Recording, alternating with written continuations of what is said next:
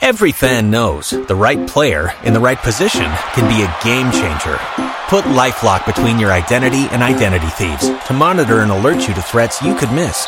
Plus, with a US-based restoration specialist on your team, you won't have to face drained accounts, fraudulent loans, or other losses from identity theft alone.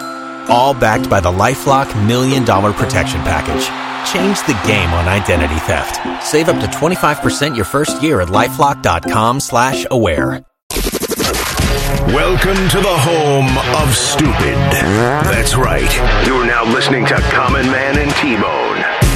Well, what lessons could we teach them from the radio station? Well, I mean, I don't know. Hi, know. children. This is radio. Please never do this. Ask your parents to save for college so you can get a real job. The end. I don't know. That seems like a short book. Pretty good book. I like that book. Featuring Panama Ted. Imported from Panama. Thank you, Ted. You suck. Leanna Ray on traffic. Five minute delay. And a bunch of internet sounds that make no sense. To reach around the guy. You got to squat and be ready. Balls on his chest. Strap in and strap it on. This is Man and Bone. Happy Monday. Welcome in. Hello, Bone. Hello, man. Oh, we have a big program today. It's the segment that's not a segment. Yikes. No. I do miss that, but that's not right. Yikes. Yes, is coming up at 534. I have many people telling me that they miss the uh, little collective soul drop that we would play every day, multiple times a day. Yeah. Well, I mean, it's Yeah. up to you. Bring it back whenever you want. It's not up to me. It's too. Remotely during the rundown, it's too hard to play it. It wasn't a choice. I don't hate the soundbite. It's too hard to play because Ted's, you know, working on trying to keep the radio Let's just- station afloat. Let's just see how it goes real quick. Um, story, story, story. That's the end of that. Teddy, hit the thing. Hey. Look how easy that is. Hey, man, anytime you want to take control, by all means. Anytime. I'll sign up for T Bone and Common Man. I'll sign up for it right now. We'll change. We'll No, change I mean, all the I, imaging. I don't want to. I don't want to take away from what the people have become used to I'll, for so I'll many sign years. up for it. Hey No, man, there's no, only it's- one of us a TV star. Only one of us. So, you know, you were on TV last night. That's fine with me. You were the Go first ahead. one. You were carving those ways out long before I Yeah. came along. I'm How'd just that a- work out? I- so well. It worked Mm-hmm. out so well. All I am is just, you know, I'm like Lewis and Clark exploring after the fact, going, "Oh, look at all this that's already here. wow, Right. someone else has come through here and already done a lot. Okay, I see what's happening. Yeah, you're you're my you're my guide through there, buddy. Dom just- can call me anytime he wants. He will. I'm not saying I'm I'm, sure going to take. I'm not. I'm not going to take the call. He can call me anytime he Why wants. not? Why don't you go on? I'll take it. I will take it and talk to him. I'm not going on. I'm. do- I don't. I'm done with TV. I'm done. You don't like doing TV? I don't like TV. TV doesn't like me. I'm a radio Yeah. guy. That's the way it's going to be. I don't I don't know if TV likes me, Mike, but the check's good. And by check, I mean I get paid exactly the same as I do here. I get nothing. I don't get anything extra for doing that. I just it's it's uh, part of my job. we I pay you nothing. No, no, I get paid very well to do this. Oh, right. I'm saying I don't get anything extra for going on over there. I just do whatever they tell me to. I So- thought you were like Tim Hall all of a sudden, where it's like, hey man, I don't care if I get paid. I don't even. I don't even Yeah, know if I get it. paid. Yeah. Well, you know, not all of us are as lucky as Tim. You know, to That's just right. have that lifestyle. So we gotta. Some of us have to work for a living. Uh, we have Yikes at 534. Did I say that already? Yes, I did.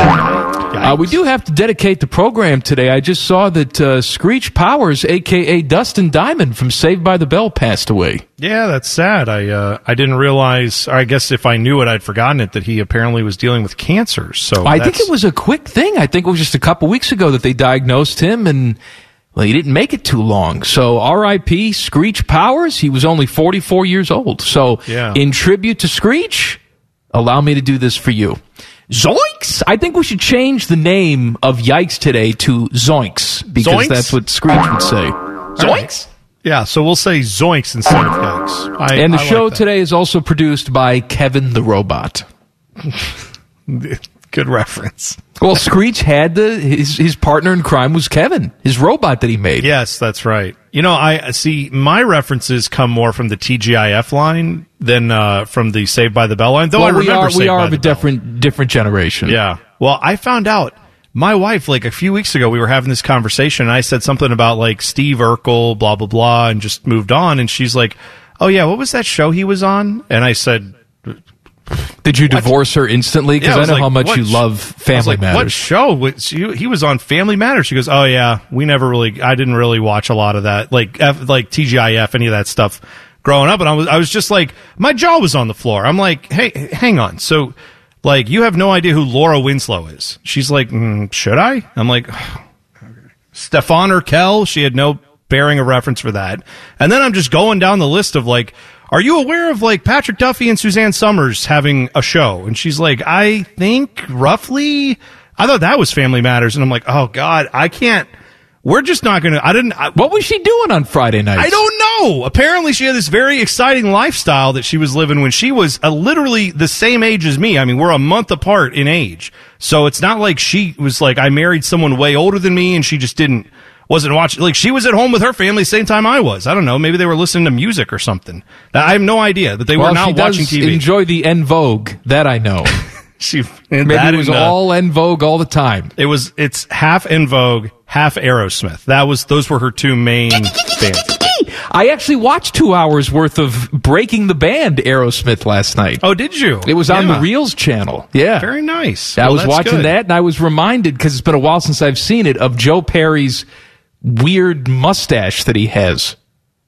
Oh yeah, I forgot. Well, because he's got nothing. It's like the reverse Hitler, actually, where he's got nothing in the in the middle, middle. and then just two little mustachio parts coming off the edges. It's like he went to the costume store. Was like, "Give me the full mustache." They're like, "I'm sorry, all we have are eyebrows." He's like, "Good enough," and he just left the store and like peeled him on there. that happens to you when you play guitar like that. Like I, I was watching, you know, when when Bon Jovi was inducted into the Rock and Roll Hall of Fame, and Richie Sha- Sambora was there. You know, Richie Sambora is in his sixties. And he showed up. He was wearing. He was looked ridiculous. He was wearing like leather pants and eighteen scarves and a huge like Dr. Seuss hat. He looked ridiculous. If your parents in their sixties showed up looking like that, you would take them straight to the nursing home. The difference is Richie Sambora got on stage and took out that guitar and he was going all over the place with that guitar. That is the great equalizer. Joe Perry can show up with a reverse Hitler mustache and nobody questions it because he takes out that guitar and equalizes the whole thing. I've just realized that my eyebrows are basically a reverse Hitler mustache on my face. They're just Exactly. widely set apart. But you're right. I've never thought of that. Also, I would add to that discussion that I, I you are right that that guys who play in bands can dress in crazy ways and get away with it because of the musical genius, especially guitarists. But the other side of that is what would we rather them do? Because let's say they showed up like middle management with, you know, like Brooks Brothers on. That would be way more disturbing if they showed up with like a polo tucked in to like a pair of slacks and You're right, that would be disturbing. That would- if you showed up to a like I'm saying like bands that we knew from a long time ago, it's like they're in their 60s or 70s. They show up with like a half zip Yeah, you go to a motor you go to a Motorhead concert and they they just stepped out of a Joseph A. Bank catalog. There's no way you would be like, what kind of drugs have they added to everyone's cocktail? Like, this is not, that would be the trippiest thing I think you could see. You would go there and think you'd walked into some kind of prank, or you would be disturbed. You would be waiting for, and then they just go about their show, play the normal show, and then leave. People would be talking about that show for decades. They would say this one time they showed up and they, I, I don't even know how to describe it. They looked like part of a, uh, like a J.C. Penney catalog. I don't even know what's happening here. This was so bizarre. And then that's that's all you'd have to think about for the rest of your life is why did that band show up looking like normal people? There's only two professions I think that do that though. That for some reason they do that and they feel like they can get away with it. The musician, where it's like leather pants and scarves and ridiculous outfits. And for some reason, chefs. Like hmm. chefs are like they think they're rock stars too. It's like, yeah, I season this really well. Look at my stupid outfit. But the guy who opens up your heart, he doesn't walk in like that. No, but I think we could certainly allow that, right? If if after oh, the you procedure's open over, up my heart, absolutely. Spike Yeah. the football. I don't care. after the procedure is over, clearly you got to be all, you know, sterilized and ready to go for the surgery. exactly. But then, but after you get all ungloved and, and unscrubbed, That would you be a show thing, man. So it's professional doctor for the Right. consult, right? This Yeah. entire thing, professional doctor, buttoned up. Then you have the operation. You wake up in the recovery room. Your doctor looks at you and says, "Are you ready to rock?" and it's Axl Rose, doctor. Your doctor walks in and is like, uh, yeah, so the procedure went fine. Everything's going to be good. We're going to keep him in observation. Doctor, why are you only wearing uh, Chuck Taylors and a sock? And it's like, well, I'm a, I don't know if you know this, I'm a heart surgeon. So I- I'm a big fan of the Red Hot Chili Peppers, and this is what they wear on stage. This is what I wear when I'm done. Uh, this is, you know, my rock star moment. It's like, well, that, they have guitars and stuff. They kind of hold over that. I don't know. That's weird. But, uh, yeah, that's what you could do, I guess. Uh, dedicate the program to Dustin Diamond. Let's get to it, Bone. Stop getting me off track. Start the show, please. Yeah, Jesus. I mean, it is I'm your sorry. show, so.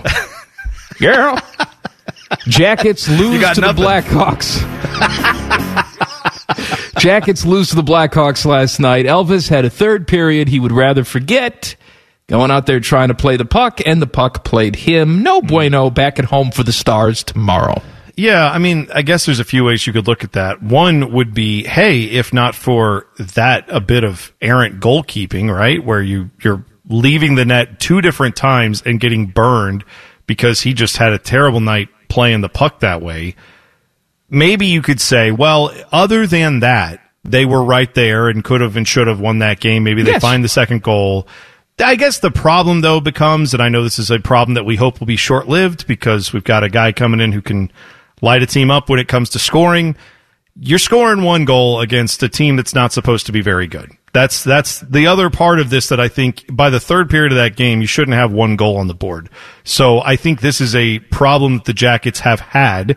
It would be nice if Patrik Laine is the difference maker, and when he comes out there, suddenly all these other guys that have been struggling to get the puck in the net, suddenly their all, their game wakes up too. Maybe that'll be the case because Have they made that official for tomorrow, by the way? Is Laine playing tomorrow?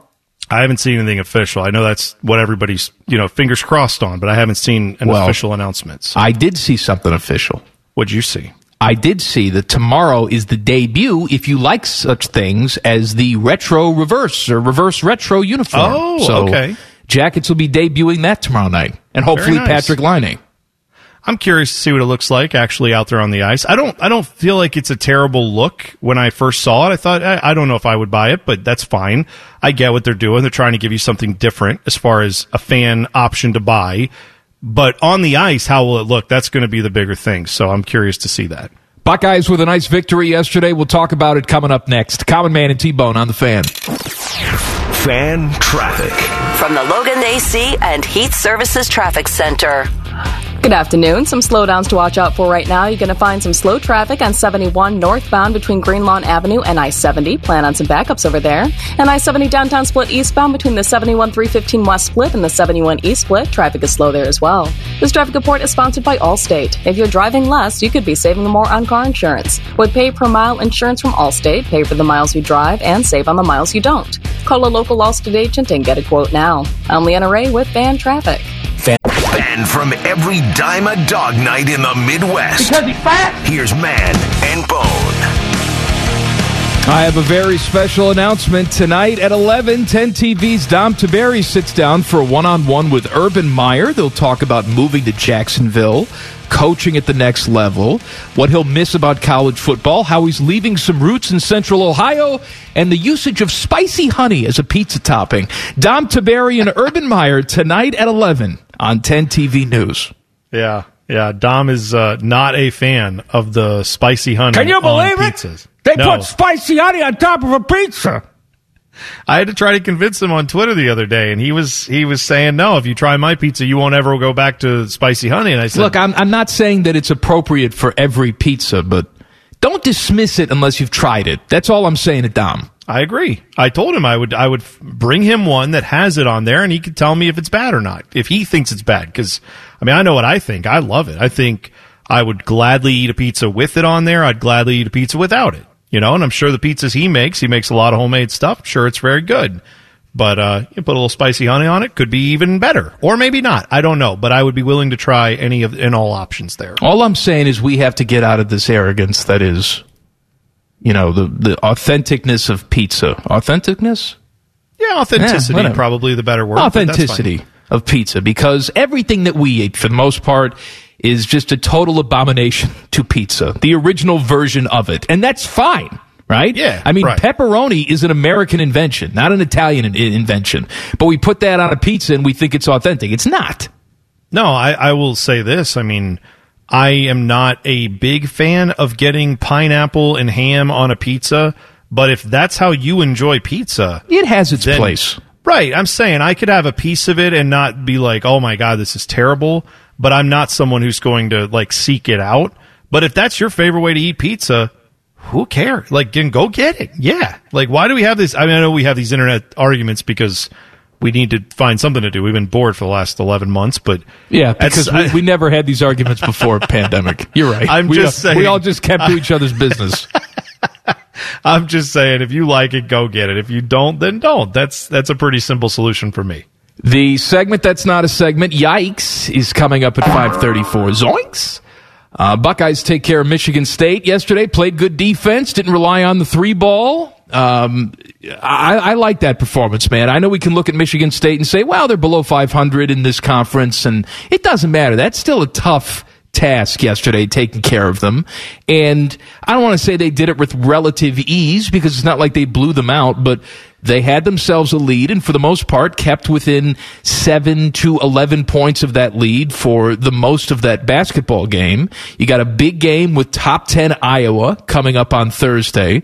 Don't look now though, Bone. This Buckeye basketball team is seventh in the country.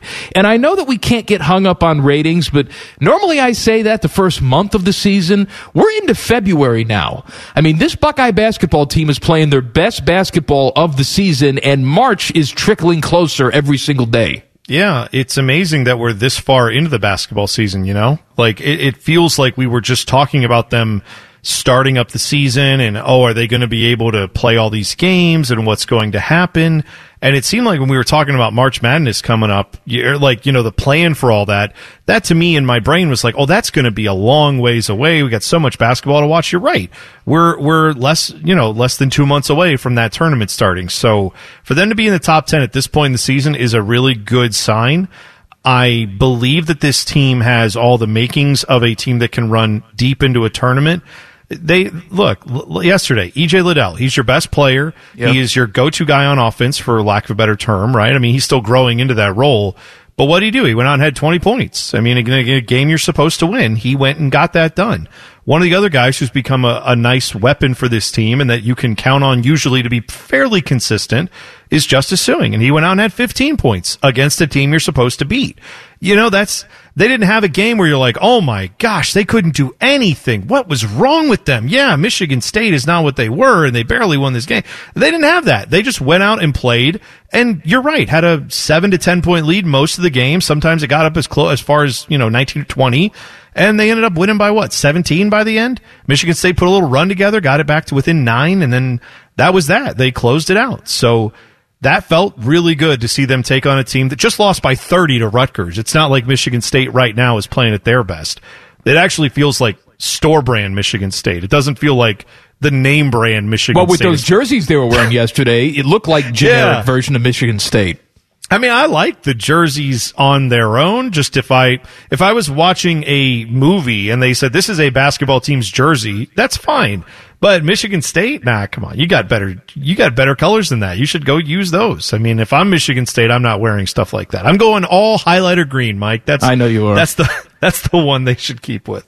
going back to EJ Liddell, you know, we we talked about him last year, and I think it was, you know, Teddy asked the question on rapid fire at some point during the offseason, who are you most looking forward to watching this year? And my answer was EJ Liddell, and I think yours was too, because, you know, I thought he had the ability to be a true number one scoring option in this conference. And it's been a while since we've had that guy. But EJ has become that guy. To your point, he had 20 points yesterday. Were you surprised? I wasn't. No. No, no. I, It- you can you know, count on he, him. he played like trash. What was it in that Purdue game that he played like trash, or was it another game? I don't know. It was one of the recent games that we just had. That surprised me, where he played poorly. But I look at a 20 point performance from EJ Liddell, and I say, yeah, of course.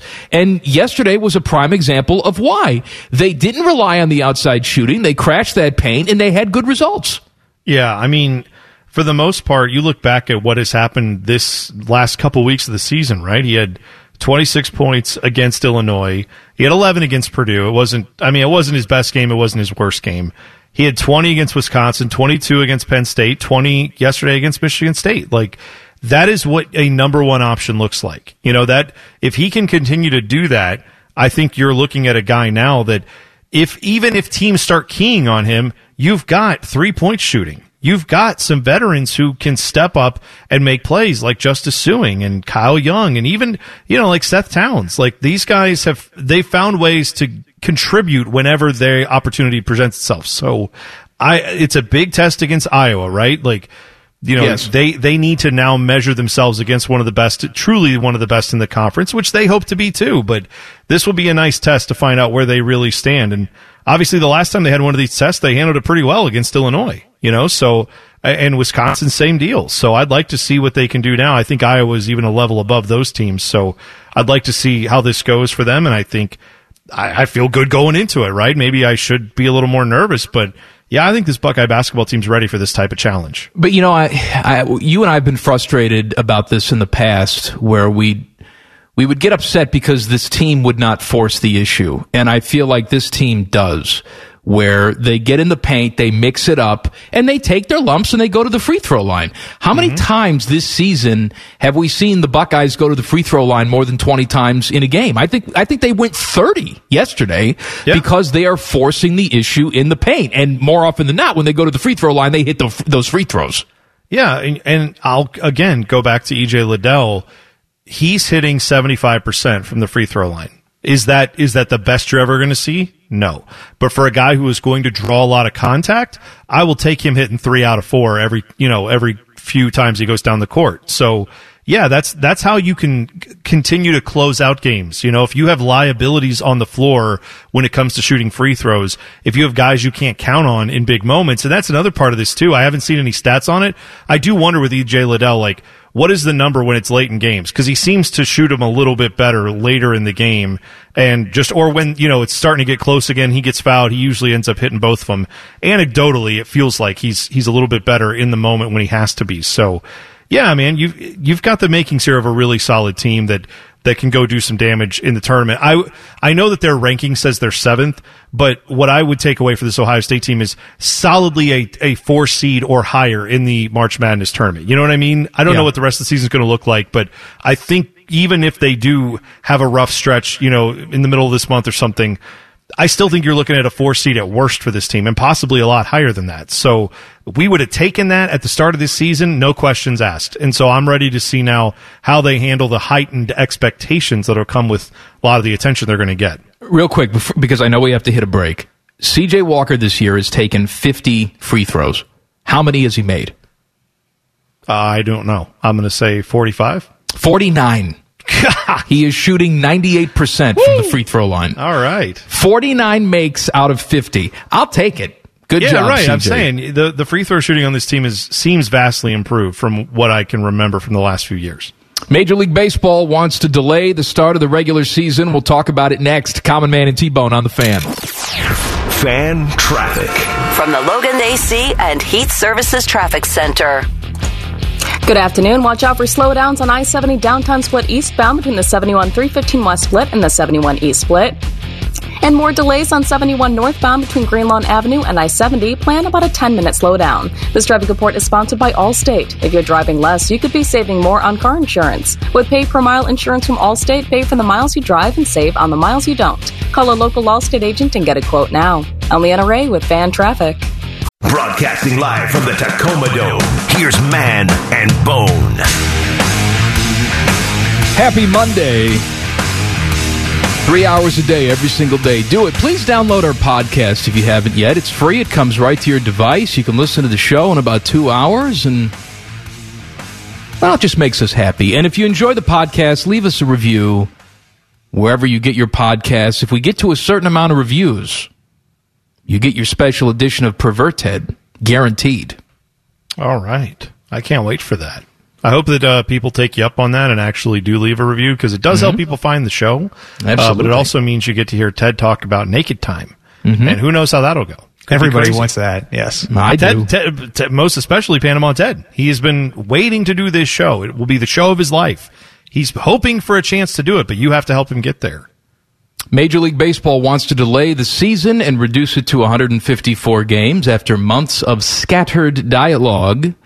The parties find themselves in a similar position to last year when the coronavirus pandemic shut down the season, disagreeing over the proper path forward. Well, what a shock. Major League Baseball players and owners are disagreeing about something.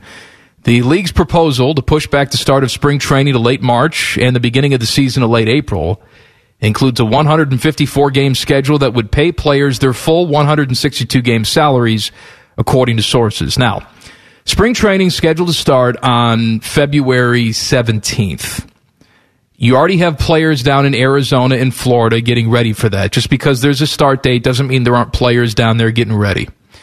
Under this new league proposal, spring training would be pushed back to March 22nd. The start of the season would begin April 28th. Um, further, players believe language in the proposal would grant Commissioner Rob Manfred power beyond what he currently has to cancel games and accordingly potentially cut into players' pay. Yeah, that that last part is because there's some language that says something to the effect of if you know a certain number of players aren't available for a team, or if more than five or six teams have COVID issues, then he can just shut the league down for an indeterminate amount of time. So the players are not on board with that particular aspect or any of the other stuff in this. Well, pretty y- much. yes, and here's here's my problem with this, and this is not a new development. You have infighting within Major League Baseball between the owners and the players. It's a story as old as time, and it will continue. There is no such thing as really labor in any actual labor peace in Major League Baseball because there's always bad feelings and bickering. I, and I see both sides of this. I really do. I don't. I see where the players are nervous about, you know, hey man, we were already preparing for spring training. You said we were going to start and play a 162 game schedule. That's what we're pl- planning to do. Now you want to move the timeline on us. That's not good for our guys who are down there getting in shape and getting their arms in shape to start pitching for real in a couple weeks. I get that. I also get not wanting to give Rob Manfred, Roger Goodell type power. But they don't want that to happen. I don't think many people want that to happen. On the other side of it, the owners and the league went to the players back in December and they they threw an offer at them for the season. And it was rejected as they always are and as this will be too, by the way. The owner the, the players are not going to accept this offer from Major League Baseball. But instead of any sort of constructive dialogue, it's just no, rejected. There's no counter, there's no conversation, there's no nothing, there's no dialogue, and that's the fault of both of these sides. They act like children.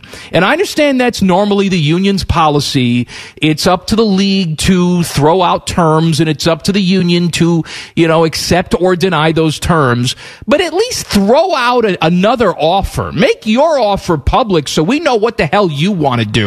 Just saying, yeah, we're going to play 162 because, and I, I saw one of the players quoted on this. Well, they're playing in the NHL, they're playing in the NBA, they played college football. Why can't we play? Yeah, it's it's a your game's a little bit different. First of all, two of those sports are not playing their full schedules, right? And the other two, you play once a week, and it's a little bit of a di- different atmosphere when it comes to roster size and things like that. I think it is smart to look at contingency plans. I'm not saying what Major League Baseball has offered should be the thing and it should be accepted and go about your business with 154 games. But the lack of dialogue here, that's the real problem with Major League Baseball. Yeah, I guess here's where I can understand where the players are coming from, though. And you know, Mike, I am not.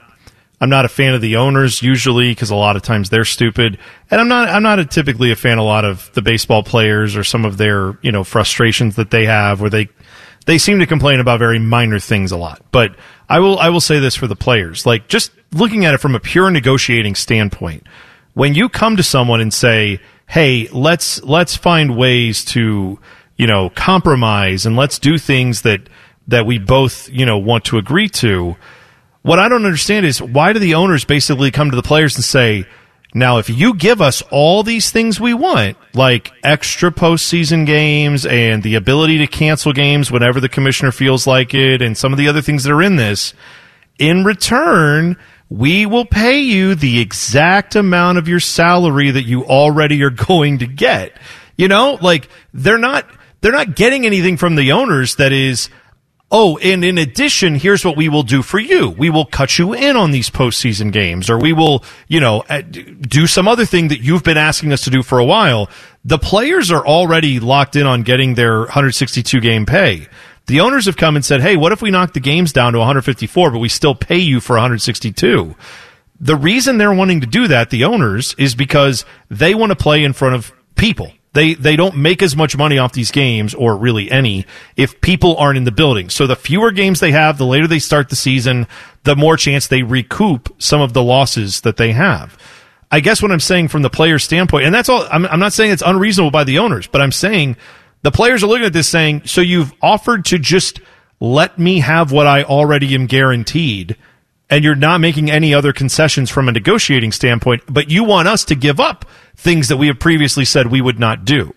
And I can see how the players are looking at that saying, well, where's the carrot for us? What's, if the answer is, well, you get your salary, be glad you get that. Like, I don't, I don't think that's going to move the players association. I think they have to make a better offer, sadly. And your point about, well, why don't the players come back with something that they're probably saying, well, we're good to just start the season and play. Like, what, what else do we have to do here? We've, we're good. We're ready to go play right now. Just yes, give us the it, word. Yes, you're you're exactly right. On the on the surface, you're exactly right, and I'm not saying it should be this way, but the other side of it is, well, what does it what does it do for me?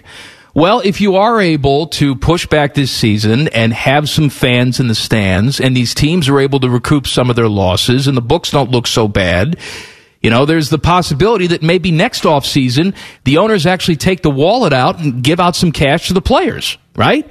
But if you play an entire season like this again in front of no one, do you think there's going to be a ton of cash to fly around in free agency next year? I'm not saying it's right. But that's the way the owners look at it. Here's what we're giving you.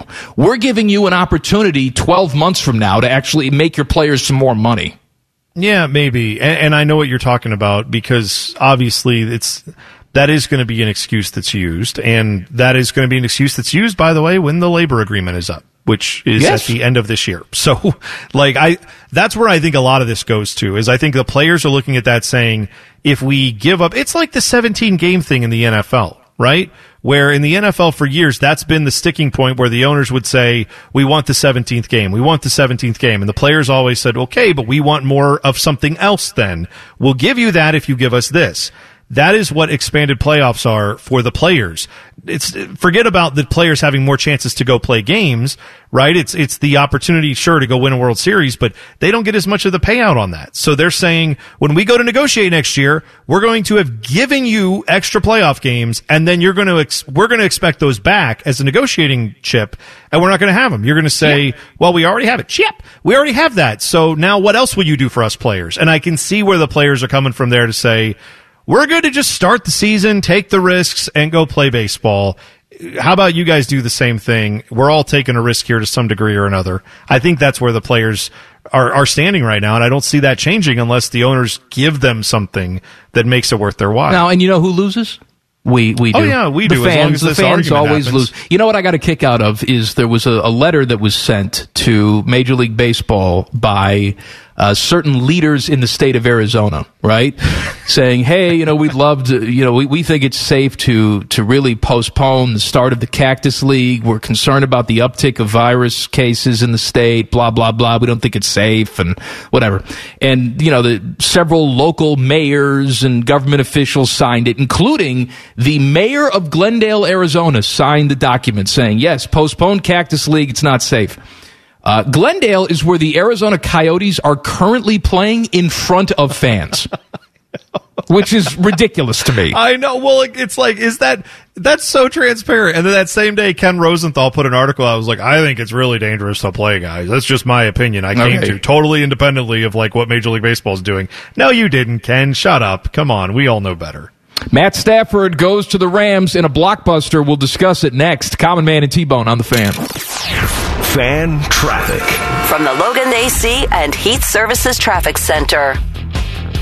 Good afternoon. A pocket of slow traffic to watch out for. You're going to find delays on 71 northbound between I 70 and East Broad Street, and more backups on 71 southbound between 670 and East Broad Street. Plan on 10 minute slowdowns in both areas. This traffic report is sponsored by Allstate. If you're driving less, you could be saving more on car insurance. With pay per mile insurance from Allstate, pay for the miles you drive and save on the miles you don't. Call a local Allstate agent and get a quote now. I'm Leanna Ray with Fan Traffic.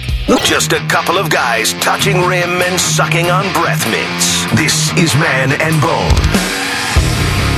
Common Man and T-Bone brought to you by Hinder Motorsports here on The Fan. The Reichert Nissan fan poll, 971thefan.com. Will Jared Goff be the Lions starting quarterback for week one? Yes or no? I vote for yes. I don't see any reason why he wouldn't be. Yeah, I mean, I, the the argument could be they still go out and draft someone and then have some kind of quasi quarterback battle. But I'm with you. I do think he will be their starter, and that will be part of the plan for the first year. And then if he's bad, they can say, "Well, well, looky there. We had we didn't know how bad he was going to be, but now we can go out and start finding our quarterback of the future." So I think this gives them another year to let the new head coach get in there, you know, bite kneecaps, all that stuff. Mm-hmm. But the new regime can kind of get established, and if it turns out that he's good, then great, and and that works out fine. But if not, you can say, "Well, we kind of thought we might have to do this anyway, but now we have an idea of what we're doing as an organization, and we know where we're going." And all right, now we're going to go draft a quarterback, and they can do that next year. So, as you know by now, Matt Stafford is going to the Rams in exchange for Jared Goff, and the Lions also get a third round pick in 2021. I know I've buried the lead. A first round pick in 2022 and a first round pick in 2023. Uh, look, I, I've talked about this with Matt Stafford. You're in two camps with Matt Stafford. You either think that he is a top five quarterback in this league and his talents have been wasted in Detroit for his entire career, right? Or you're like me, where you think he is a good quarterback. He is not nearly as good as his numbers would indicate. And if he ever went to a team that was expected to do anything, he would be exposed. So we'll see, because there's only one way this trade works, and that is the Rams win the Super Bowl. For me, you were in the Super Bowl two years ago with Jared Goff and genius Sean McVay. You were in the divisional round this past year. You narrowly missed the playoffs last year. Let's not discuss that. And yes, there are real questions about Jared Goff. And there were real questions about Jared Goff when you gave him that big contract and you didn't have to.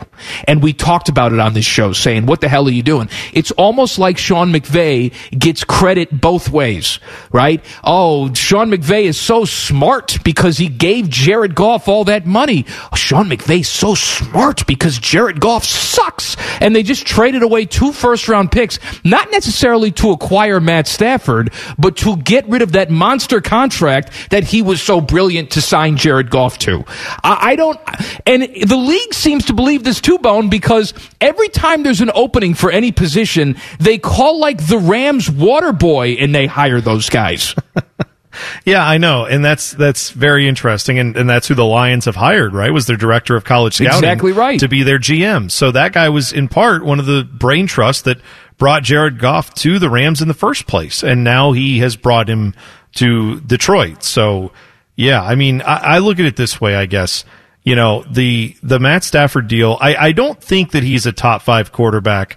I don't think he's going to be exposed though either. Like I think he'll go there and be a pretty solid starter, and I think he'll be better than Jared Goff. They have a lot of weapons there that he has not had in Detroit from most of his career. The Calvin Johnson part of that career notwithstanding. So, you know, I think they've got a much better offense there. Will it?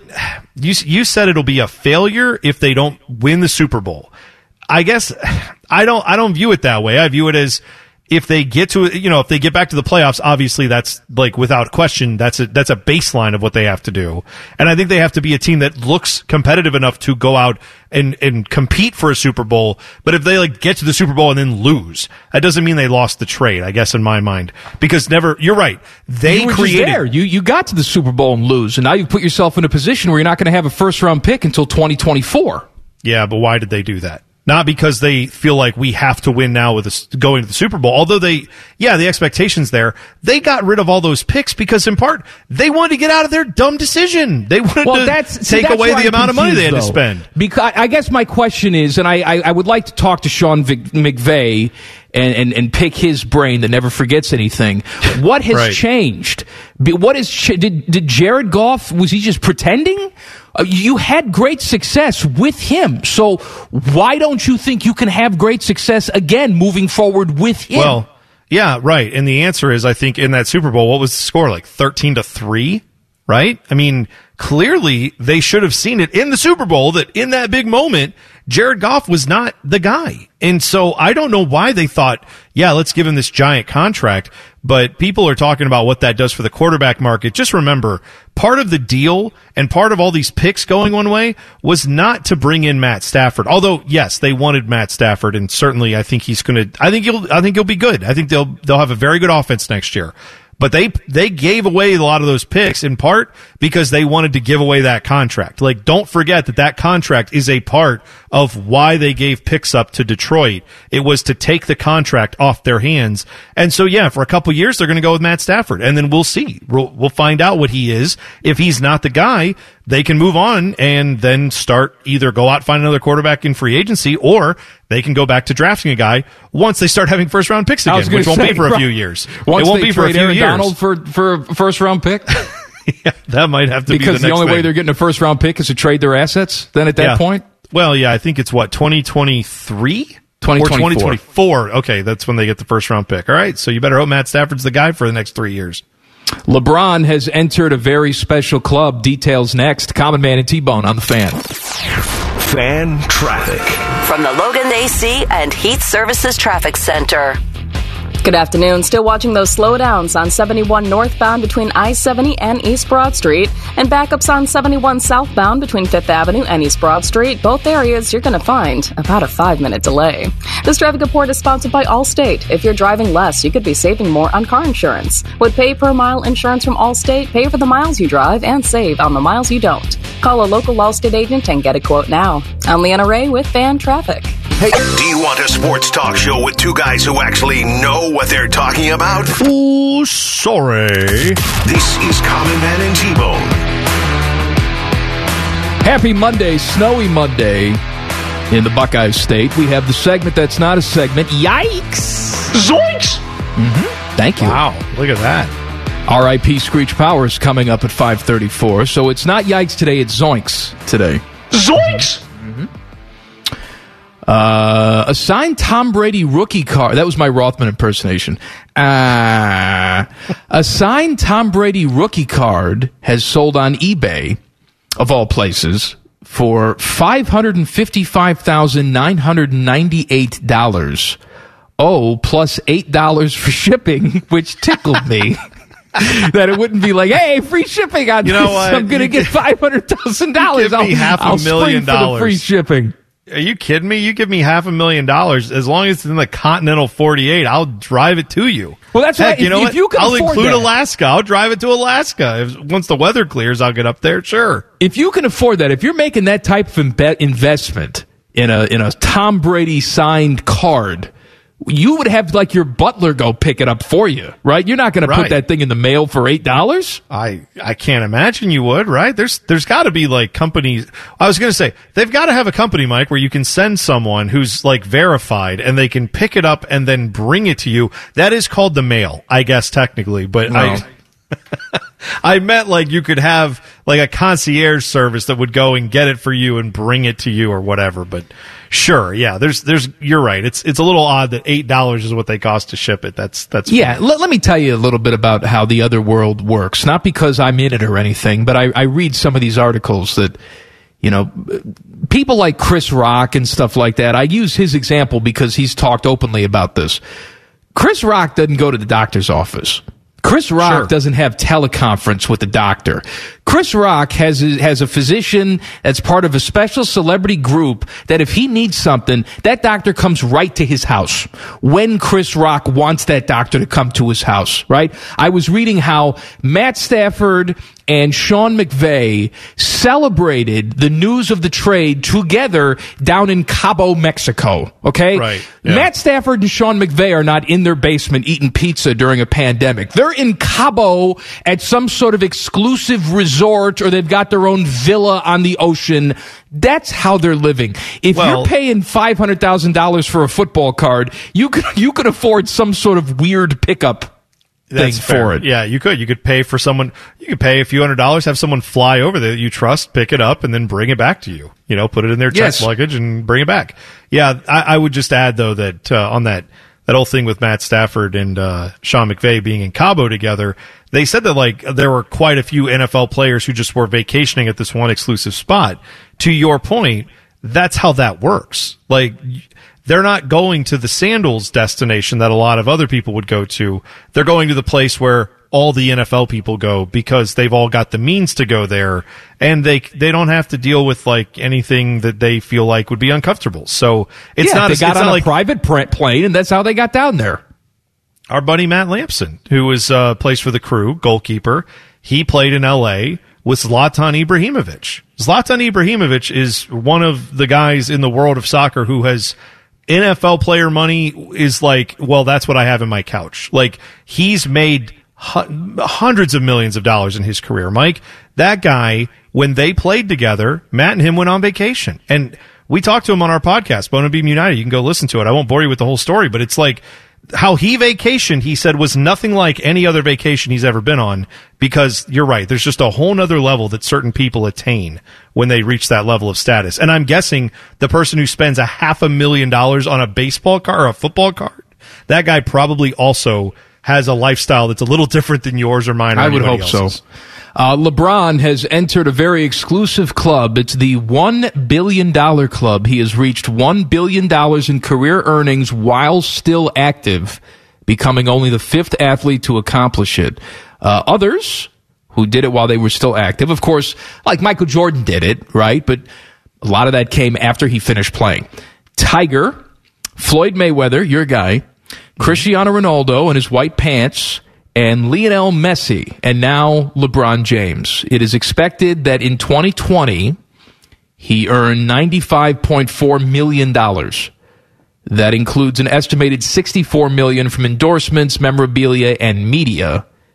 LeBron's career earnings from off-court ventures total over $700 million. And of course, these are estimates. We don't know that. LeBron James is not a publicly traded company, but we can sort of we, they, put together, okay, we know he's got this on his Nike deal, he makes this on other things, here's the $5 he made off Blaze Pizza, so we'll put that all together, and that totals close to a billion dollars. Yeah. I mean, it's not surprising, right? How good he is, how many endorsements he has. Uh, the level of ability that he displays has clearly been very valuable for him. So I, I can't imagine what it's like to have that type of money and then like still want to get up and be the best basketball player. You know what I mean? He's already proven it by every measure, right? He's won championships. He's been the MVP. He has got more money than almost anyone who's ever played the game. And yet he's saying, yeah, I still want to get up every day and get up at 4 a.m. and, you know, do all the extra things you have to do when you're a player his age and go out and I, I want to Yeah, win more it's, championships. It's the Tom Brady thing. I mean, we, we marvel at it all the time that, you know, not only is he playing, it's not like they're just wheeling him out. He's got this big fat gut. You know, like sometimes you watch, you know, wrestling and you'll get these old wrestlers that come back and it looks like they've been enjoying the buffet, right? I mean, they, Yeah. they look like they're older and they move like they're older. Tom Brady comes out and says, no, I will not eat that tomato. I will not eat any dairy product. I'm going to be just as dedicated, even more so now, because my body is a little advanced than it, than it was before. I can't get away with stuff I used to. I'm going to be just as dedicated to go out there and win Super Bowl number seven as I was to win Super Bowl number one that and the, the lack of physical ability is why you and I are not in that position. Um, yeah, that that that and so much more is why we're not in that position. right, but that that especially that that Mm-hmm. mental wherewithal to get up and give it a go every single day like you accomplish nothing. I don't have that. We were talking before the show about Jason Witten, right? Jason Witten played football probably since he could walk.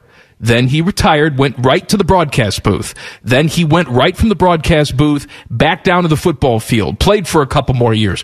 Now he's retired for real. Is he going to sit home and enjoy the 19 children that he's fathered? No. He's going to go and be a high school football coach now. I can't wrap my mind around that, but clearly there's something that's in their brains that's not in ours. No, I, I know, and it, it is something that I don't understand. Going back to that amount of money that uh, you know LeBron's in that exclusive club. You mentioned Lionel Messi is also part of that club. Yeah. Have you seen this whole brouhaha with his contract and his team in in Spain, Barcelona? Have you have you heard about this? No, I know that because Ronaldo's on the list too. I know he's having a little thing with did he go someplace he wasn't supposed to? Oh yeah, Italy, well that was right? yes, that was yeah. Ronaldo's in trouble for leaving and going to a part of Italy where you're not supposed to travel right now because of COVID issues. And well, he plays soccer in Italy, and he's you know Cristiano Ronaldo. Right, but what, what's what's the Messi thing? I don't know. anywhere he wants.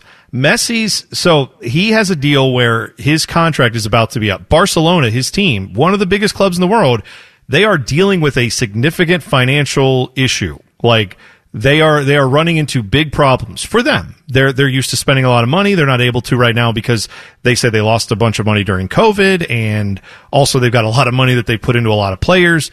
So in soccer, it's not always known exactly how much every player makes. It's not like you get those reports where the deals are all told. They tell you that they're in the hundreds of millions of dollars, but you don't always know what it is. So a newspaper in Spain got a leaked version of the contract. There are only four copies of this contract. One is held by his agent. One is held by the team. One is held by Messi, and I forget who holds the fourth one. But Oh, someone should probably whoever look into whoever that was. it the- was the, the is the newspaper. leaker, they gave it to the newspaper. No, I forget who it was. Someone else that's like a trusted source. Anyway, uh, maybe the owner. I forget. Whatever. The point is, this was not supposed to be leaked to the media, and it got out. Lionel Messi, in the last four years with Barcelona, his contract is up this summer. He has made six hundred and seventy-four million dollars over four years. Straight Reminder, salary, right? Yeah, yeah, yeah. That's his salary. Not talking about endorsements, nothing like that. No, Straight no, no, salary, no. That's the salary. And the reminder that Pat Mahomes is what 450,000, 500 or, or 5, 450 million. million. over like 10 years. This is Lionel Messi for 4. So his per year salary, Mike, is over 160 million. It's 168.5 million dollars per season. So they Lionel Messi and the team are suing this newspaper for publishing this because they're saying it's causing damage to both of them because Barcelona is having so many financial problems. And then this story comes out that is like, well, you gave Messi 170 million dollars a year. Maybe that's where your issues are started. And so they don't want to be blamed for it. He doesn't want to be blamed for it. So they're suing the newspaper for reporting this, which is, that's just wild to me. But Why again, is Messi suing the newspaper? That's Because like he- someone walks in the room while you're doing it with Cindy Crawford. You just have a smile on your face and No. say, "Yes." if well if yeah but if if cindy crawford's husband was in the media recently saying like she's cheating on me with someone but i don't know who like this he's being blamed for making barcelona's life miserable and why they can't have any nice things now like that's Why is it his fault? They signed him to the contract. I know it's stupid. It's all stupid, but never lose sight of the fact that Lionel Messi, who is also on this list as being like a billionaire, first one to reach it while being paid, the vast majority, like over half of a billion dollars came to him in just the last four years, just straight salary. That- I mean, that's mind-boggling how much money that guy has made. Mind-boggling. I can't. I can't wrap my mind around this cash. And then, is he paying his taxes on that too? I mean, Right, That that's was the the, other next joke. problem is that he didn't pay his taxes previously, right? Yeah, Wesley Snipes is his accountant, so it's been very difficult. It's and not worked out Ronaldo had a problem with the taxes. They both did, yes. They have both had uh, different issues with that. So, yeah, not good. And look, man, when you're an international soccer star, you got the best attorneys. So I'm quite sure they found a way to do as minimal as they had to. But yeah, it, it doesn't look great when the team you're playing for right now is saying, we don't have any money. We're having issues. And then it turns out they're paying you $170 million a year. He's, you would argue he's worth it. He's been the best player in soccer, but those numbers just are uh, jarring, right? We we look at numbers for salaries every day. We look at quarterbacks making forty million dollars a year and go, "Wow, that's." I guess that's. I guess they're worth it. You know, that's a lot of money. Hundred and sixty-eight point five million dollars per year is what he's making. Crazy. Science tells us that swearing is actually healthy. Details next. Common Man and T Bone on the fan. Fan traffic. From the Logan AC and Heat Services Traffic Center. Good afternoon. Watch out for slowdowns on I 70 westbound between Miller and the 71 East split. Plan on backups in that area. And snow showers moving throughout the area. This could be affecting the visibility of the roads and creating slick conditions. Please be extra cautious as you're driving. This traffic report is sponsored by Staples Stores. Staples has everything you need, like furniture at amazing prices. Now at Staples, select chairs are 40% off. Plus, when you buy any office chair, get 25% off all desks, file cabinets, chair mats, bookcases, and lighting. In store only offer ends on the 27th while supplies last, Staples. I'm Leanna Ray with Fan Traffic. You wanted the best. Instead, you got these two. This is Common Man and T-Bone. A very special message from a dead guy coming up in a moment. But first, T Bone has a special message for you. That's right. Let's make the big game more interesting, Mike. You can head to 971thefan.com and check out the Lions Den Super Props Contest. You can enter 15 props for the big game, including things like predicting the coin toss, and you're in the running for a trip to Las Vegas. Best of all, it's free to play. You can head to 971thefan.com right now to get registered, and that's all sponsored by the Lions Den, celebrating 50 years of providing you with pleasure, passion, and romance. You know, it's snowing outside in the, the great state of Ohio, but that doesn't matter because we, we know that when it snows like in the east, New York City, Philadelphia, Boston, when those get, cities get snow, then it's all over the national then it's news. real. Mm-hmm. Right. They, Then we can get 12 thing. inches of snow here, nobody cares. You get a dusting of snow in Manhattan, everybody cares. But it reminded me of our favorite dead mayor, Tom Menino, who was the mayor of Boston. And uh, a few years back, before he he uh, he passed, Passed away, was it yeah. after he passed away or before? No, um, I don't 'Cause I remember. think I think it was after because we that didn't stop us from mocking him. But uh, they had some big snow in Boston, and so dead Tom Menino decided to address the people and talk about the snow. Let's take a visit back, Teddy. Thank you all for coming today. Well, it's been a tumultuous weather phenomenon here in the city of Boston the last few weeks. Dozens of feet of snow have blanketed the city. We've had a polar vortex moving through here. Fortunately, the good people of Boston have been protected by the snow warriors who are out there hard at work, clearing the snow and debris off the city streets. But it's not enough.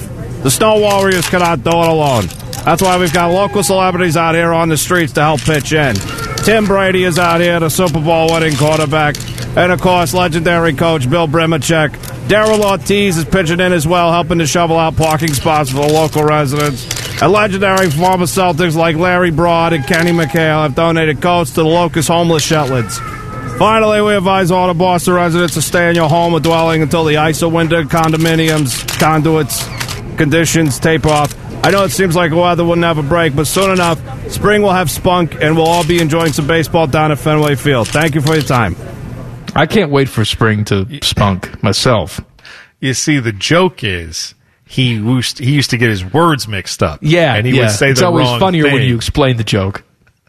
Well, I'm just saying, not everybody may be familiar with the fact that Tom Menino couldn't say anything. Where he he literally one day called it, "I can't wait to bring the World Series Cup back to Boston." The the what now? The World Series Cup, Mike. That's what he wanted the Red Sox to bring back. Amen. That's How many terms did he serve? Not one.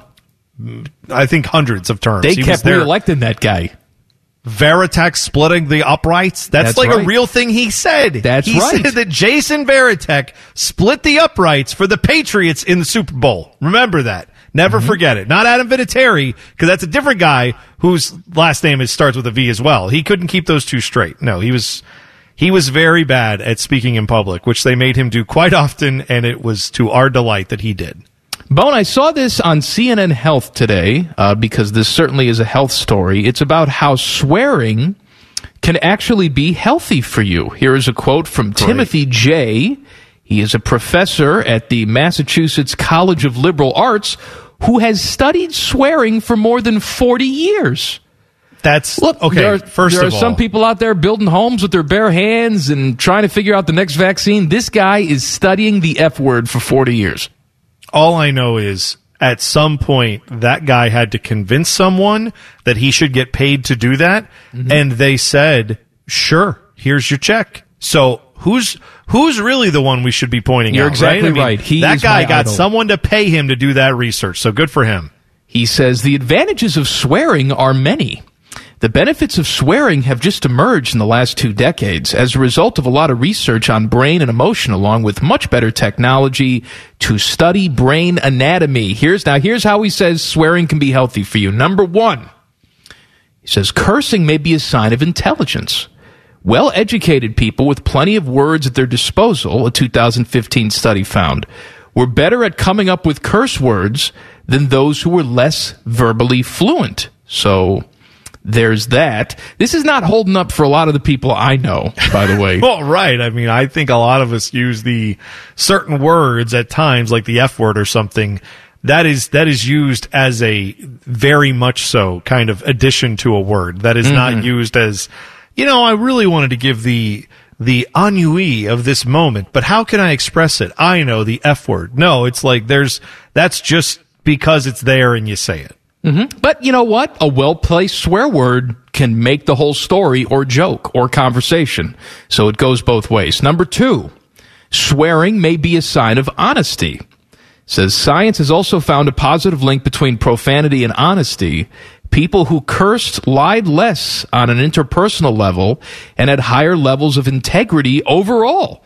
A series of three studies published in 2017 found. So there you go. If you swear, you don't lie, you're true blue, you're honest, you're a good friend. You know why Uh, I think that is? I, that? drawing. I am drawing out conclusions from the data, which is not usually recommended, but I am guessing that is in part due to the fact that when people are swearing openly around each other, it's because there's a level of trust that like you're not you're not going to get in trouble for swearing. Like me growing up as a kid, everyone I was around, no one swore because it was very religious, and I think there were people who were afraid if I say this word uh, that might look like I'm, you know, not as good of a person. So they would keep that stuff down. That can be stressful, but also that might encourage you to pretend like you're not that type of person. And in reality, if you and another person are sitting there just swearing up a storm, you know that uh, you're all You know who you are. Yeah. you know who you're, and you know who you're talking to, and you know you can Exactly. be trusted. And so there's there's a little bit of that that goes along with it for sure. Uh, number three, profanity improves pain tolerance. People on bikes who swore while pedaling against resistance had more power and strength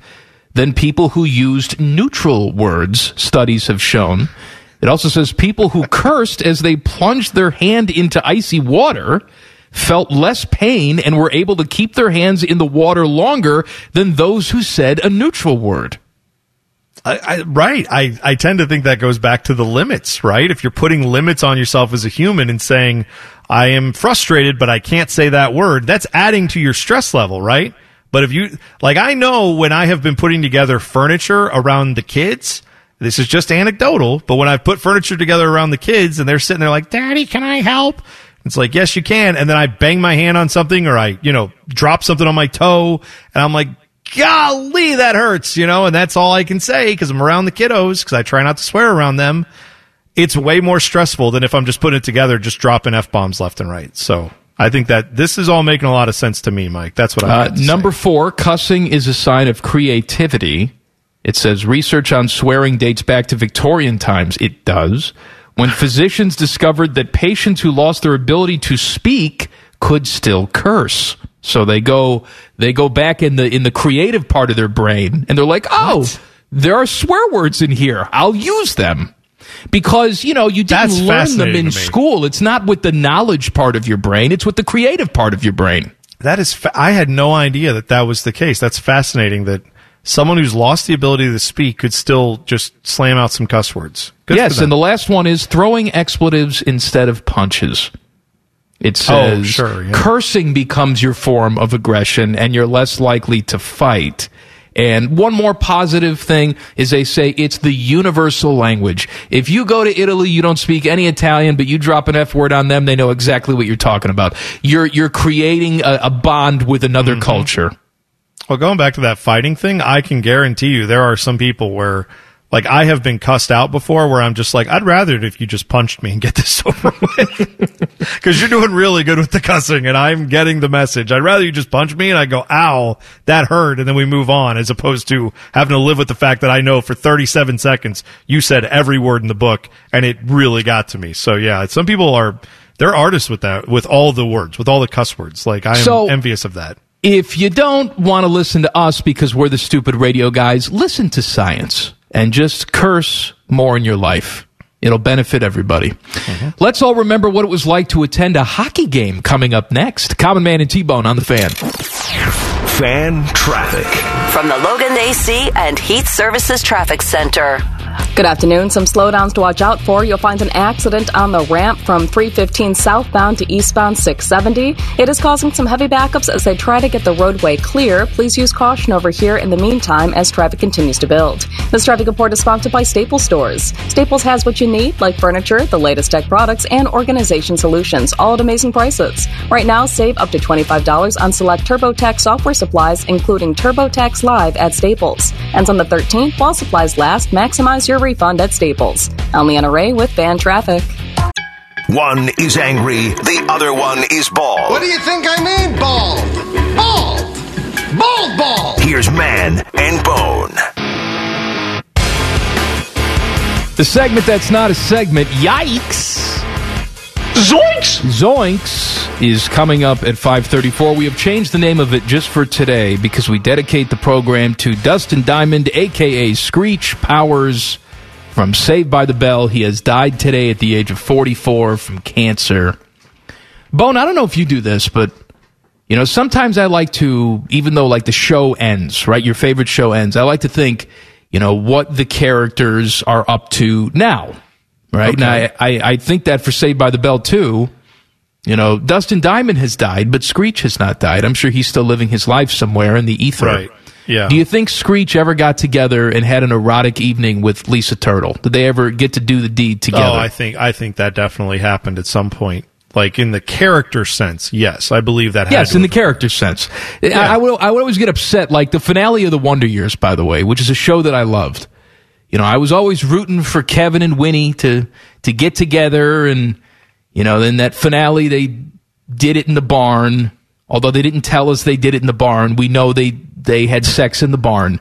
And then the final scene of the show is like a flash forward where they tell you what happened in the future. And we found out that they were not together. They were married to other people. I was always pissed off at that ending because I like to envision my own future for the characters. Don't tell me what the future is. I want to have my own play in my head. Yeah, I don't think that's I don't think that's a bad idea, and I like your idea of trying to figure that out with other characters like throughout television history because I think there's a lot that you could probably unpack there. But when you said the Wonder Years, it reminded me of this thing I just saw, which is very annoying, and it will make it feel a lot make a lot of us feel very old. Is that when the Wonder Years came out in 1988, they were retelling events that happened 20 years prior, which would have been 1968. Mm-hmm. So if you were to do the Wonder Years now, today, the events they would be recounting would have happened in 2001. Well, I, I know I think about that too feel- because when I was a Ugh. kid, whenever I would drive in the car with my dad, my dad always had the oldies station on, and this was the 80s, and we're listening to music from the 60s. If I did that with my kid in the car, the oldies station would have like Nickelback from 2002. Right. But they don't they don't do that. Like the oldie station still plays songs from the 60s and 70s, which if you go back in time and then said, "All right, we're going to play songs from 40 or 50 years ago or 60 years ago." Like some of this all the songs would have been like Cab Calloway with a, you know, trumpet and a band behind him. Like that that's not what the oldies were when we were growing up. The oldies like they played were not music from the 40s. You know, it, that's just a different era. So I don't know. I don't know why we haven't kept up with that. Because you're right. There's like Green Day Dookie would be an oldies. Yes, album. that'd be an oldie. That's that. That wouldn't be played in main rotation. That would actually be a real stations. oldie because in the 80s, that would have been the equivalent of a song from the 50s. Yeah, right. That would have been a super oldie. Yeah, exactly right. So yeah, we really don't keep consistency on any of that, and it's annoying. All right, so the Athletic has put together a list of when we're all able to go to an arena again and enjoy a hockey game, the best ones to go to. Yeah, so this is the Athletic, like you said, put this together. They talked to more than 10,000 of their readers. They put surveys out through all the local different affiliates for all the NHL markets and said, all right, tell us what you think. Rate the best and the worst and what you think of the local place and things you like about it, things you hate about it. And they took the rankings, they put them all together, and here you go. So the number one arena in the NHL. Hold on, have- I have not I have not seen this at all. Okay. Okay. You have seen it. Teddy has seen it. I've not seen it. I'm going to guess what the number one arena is as voted by the fans. Okay. Is it Vegas? Yes, it is. Yes. T-Mobile Arena Ah. is what they have number one. I hate Vegas. I hate them because they've had no adversity whatsoever. They walk right in this league. They fall ass backwards into success. And all the other readers from all the other athletic affiliations uh, across the country, they all say to themselves, Oh, I wish I could go to Vegas and see a game. I'm going to score that highly on my list. Uh huh. Yeah. Um, well, here are some of the brilliant comments that came from the Vegas fan base about Okay. their arena. One was, "It's Vegas." Enough said. So right Mm-hmm. Makes a lot of sense. Yeah. The, the person next to you has booby tassels on. Got it. Right. The next one is there's never a dull moment. Some teams basically turn on the lights and drop the puck, which I'm sure is great for the purist fans, but doesn't really turn the game into an event. Yeah. So their thing is like, with stripper girls right on the ice. yeah, they're like, we got lasers, we got all kinds of stuff. Because no, Mike, no other team does like big intro things for their club when they come out. Now, Just Vegas. Vegas goes a bit over the top on that. Uh, then this one said, we go to a hockey game and a nightclub breaks out. Instead of nightclub, though, it's spelled like night, like a Vegas. Got it. Got it. God. Anyway, so they ranked the atmosphere first, uh, at 9.82 out of 10. Sightlines first as well, 9.5 out of 10. Food options second overall. Convenience third overall. Location first overall. Appearance first overall. Unique touches first overall. I'm as sure well. if their team was in last place too, they'd still be number one, right? Of course they would, yeah. Um, now, number two on the list is Montreal, the Bell Center, scored an 8.88 out of 10. Uh, then you go down to third place is Nashville, Bridgestone Arena. Hey, we invented hockey down here in Nashville. Now, convenience, they did not score highly, only like 14th, but everything else, location, they said was second. They said food options were top 10, atmosphere top five. What does convenience mean? If it's not location, what does it mean? Um, I'm guessing the I don't know, maybe like the parking and stuff because the location, okay. like if you're going to, I've been to like Nashville and been down there around the arena. It's you get out of there, there's a million bars. It's right in their downtown like district. It's all tons of tourists and all that stuff. But it's also if you like going to bars, there's plenty of places to go. So that is good. But if you were trying to park down there and go to the game and then leave, that may not be as convenient as some other places. I could see how that would be frustrating. Uh, Tampa Bay was fourth with their arena. Minnesota, the Xcel Energy Center was fifth. And I do like that they said with that, uh, one of the respondents said, watching a game at the X makes you feel like you're watching a game in a log cabin with 18,000 others. All right. Six was the Rangers, and then seven with Madison Square Garden, obviously, and then seventh was Nationwide. Columbus Hey, came in at go. seventh out of uh, all the teams, thirty-one. So that's pretty what were good. some of the comments for Nationwide and the Blue Jackets? Um, well, they said that the atmosphere was only 16th and food options were 14th, but great sight lines, convenience was top five, location was top six, appearance top six, and unique touches fifth. Unique Uh, they touches. What the hell does that mean? Like the cannon? and what are we talking about with Yes. these sight lines too? Where, where are people watching hockey? Like old Fenway Park with a big post right in front of you? All of these arenas are modern. You can see everything all over the place. Yeah, so there were a few things here. One of them was that they uh, that some of the there were a couple of comments that were brought up by the fans for the jackets that said the cannon is great, it's our identity. It, you know, other opposing fans hate it, so that's good. Mm-hmm. But then a few people brought up the fact that oh, if we could just get rid of the chili chant, because people might. What's wrong with the chili chant? Oh, there's a segment of Jackets fans that they loathe the chili chant because it makes us sound minor league. Like, why are we Oh, doing stop that? Stop it. To get the hell outta This is a thing that goes on with Jackets fans. And I, look, you know, I, I tend to think that you know the the song they play about the good old hockey game. It's the best game you can name. Like that song is hokey as hell, but everyone loves it. You know why? Because it's a tradition at hockey arenas to play that song. So if eventually the hokey stuff becomes tradition. So yeah, I think there are some Jackets fans that are so self-conscious about everything. They get worried about the, the chili chant makes us look minor league. No, that's our thing. Who cares if you, what is it? What's the big deal? You score three goals. You should be happy anytime this team scores three goals. You should be willing to chant whatever if they score three goals. Say the F word as a chant. I don't care. Like, let's go. You should, you should be glad to chant chili because that means the team scored three goals. That's good.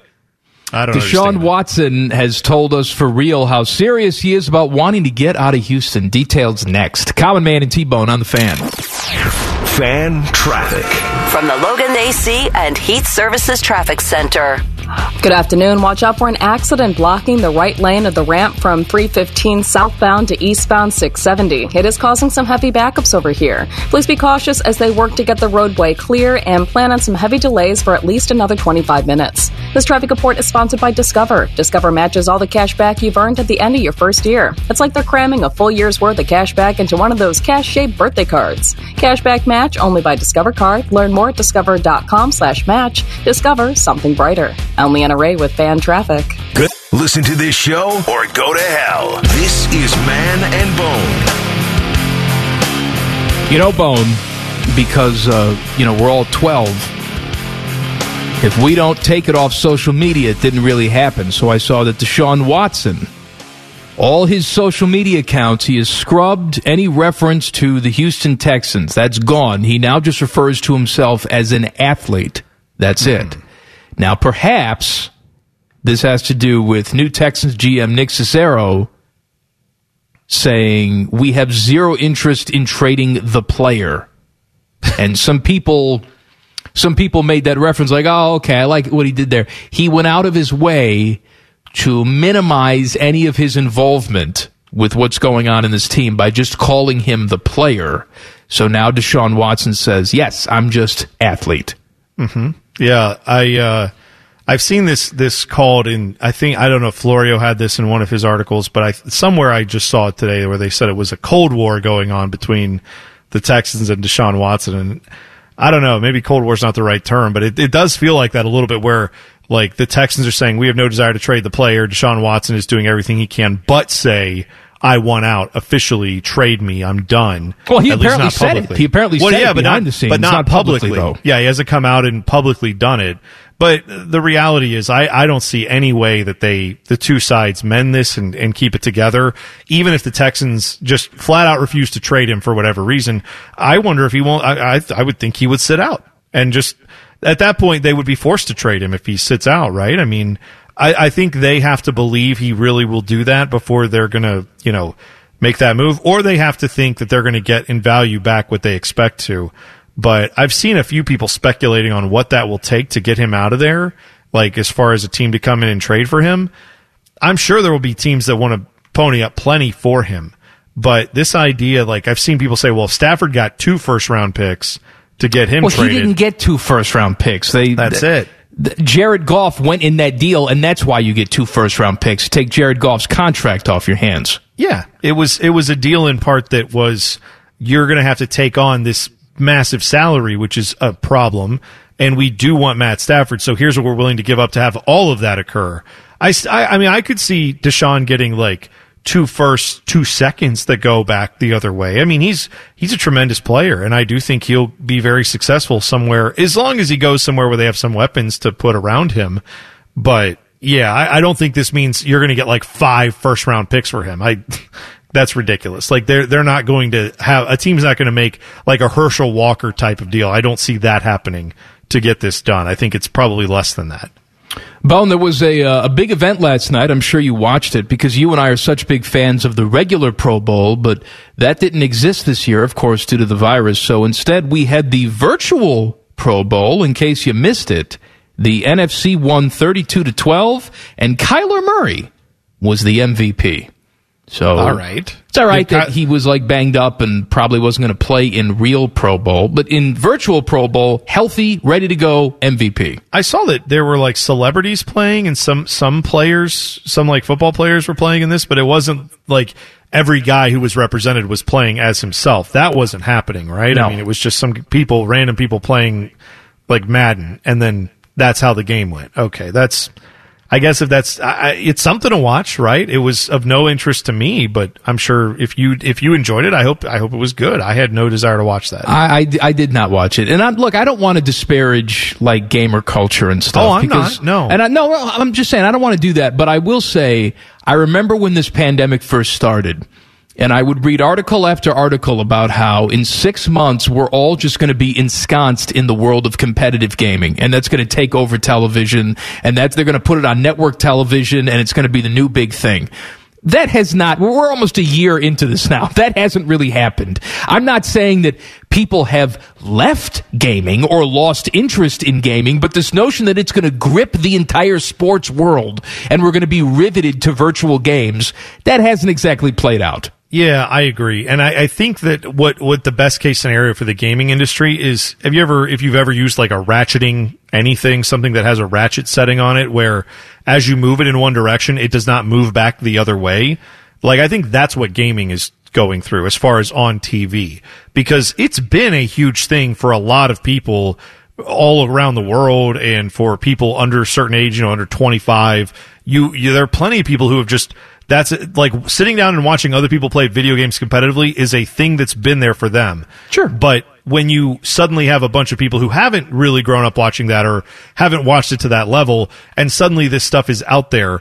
Yeah, there were probably people who last night tuned into that, watched some of that Pro Bowl thing. I'm not saying it was millions and millions of people, but maybe a few thousand people who had never been exposed to something like that and came away saying, I would like to watch another Madden tournament. I, I would watch that again if it's on TV. So that's the ratcheting effect I'm talking about, where you get a few more people who previously had nothing to do with it, who now will say, ah, maybe I'll check the next one out if it comes along. And that's just opening it up a little bit more. But that's how it'll go, you know, over time. It's not going to be something that instantaneously one event is not going to suddenly make everyone just be like, yes, I only watch virtual events. I don't watch live events anymore. And I don't think you'll ever fully get there. Uh oh, for you, Bone. Mets owner Steve Cohen, he he's not always here. His love affair with Twitter is over. This is the new owner of the Mets, and he was the darling of social media, and he's interacting with fans, and they're making all these big time signings and trading for Francisco Lindor, and everything's great. Well, uh, Steve Cohen's hedge fund, Point Seventy Two, has been entangled in the uh, stock market turmoil that we've had over places like GameStop. You're aware of it, right? Yeah. Yeah. Well, now his social media, I guess, isn't as happy. And so he decides, I'm going to leave. He says, I've really enjoyed the back and forth with Mets fans on Twitter, which was unfortunately overtaken this week by misinformation unrelated to the Mets that led to our family getting personal threats. So I'm going to take a break from now. Okay. I mean, I, I, I don't know. I, putting it like that and making it sound like you're getting personal threats from Twitter. I mean, sure, that's bad. No one should be doing that to you, but also you're a public figure on Twitter. I'd be surprised if every public figure hasn't gotten something like that. at Well, some that's point. what I mean. It's like, you know, he took delight into in reading his messages and mentions on Twitter when everything was positive. But I guarantee you, if Elon Musk goes and reads his mentions right now, there's some not so polite things and, and oh, threats Oh, yeah. towards I- him.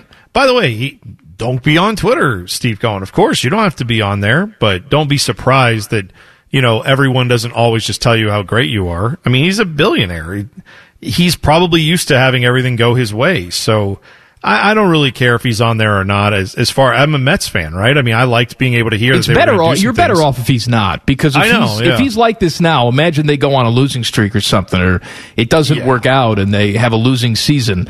He's going to go on on social media, read all those mentions too, and make a big stink. Yeah, it's probably I, I would I would think there's a reason why you don't see most team owners on these websites because it it doesn't behoove them to come out there and like yell at the fans booing players or whatever. That's not ever going to look good for the billionaire owner to get onto like random guy on the internet. So maybe it just works out better for you to sit this one out, champ. And you've done good in other places. Maybe you don't have to be on Twitter. If you've missed anything from the first two hours of the program, we got you covered with the rundown coming up. Common Man and T Bone on the fan. Fan traffic. From the Logan AC and Heat Services Traffic Center. Good afternoon. Watch out for a serious accident blocking the left lane of 71 northbound at State Road 161. Traffic is stop and go and will be building in this area for at least another 20 minutes. Please use caution. You might want to avoid this if possible. This traffic report is sponsored by CoinFlip. CoinFlip is the world's leading Bitcoin ATM operator. CoinFlip makes buying Bitcoin so flippin' easy. Find your nearest CoinFlip at ATM at coinflip.tech. Use promo code CoinFlip2021 for 15% off fees on your first transaction. Only on Ray with fan traffic. Getting fatter and angrier by the minute.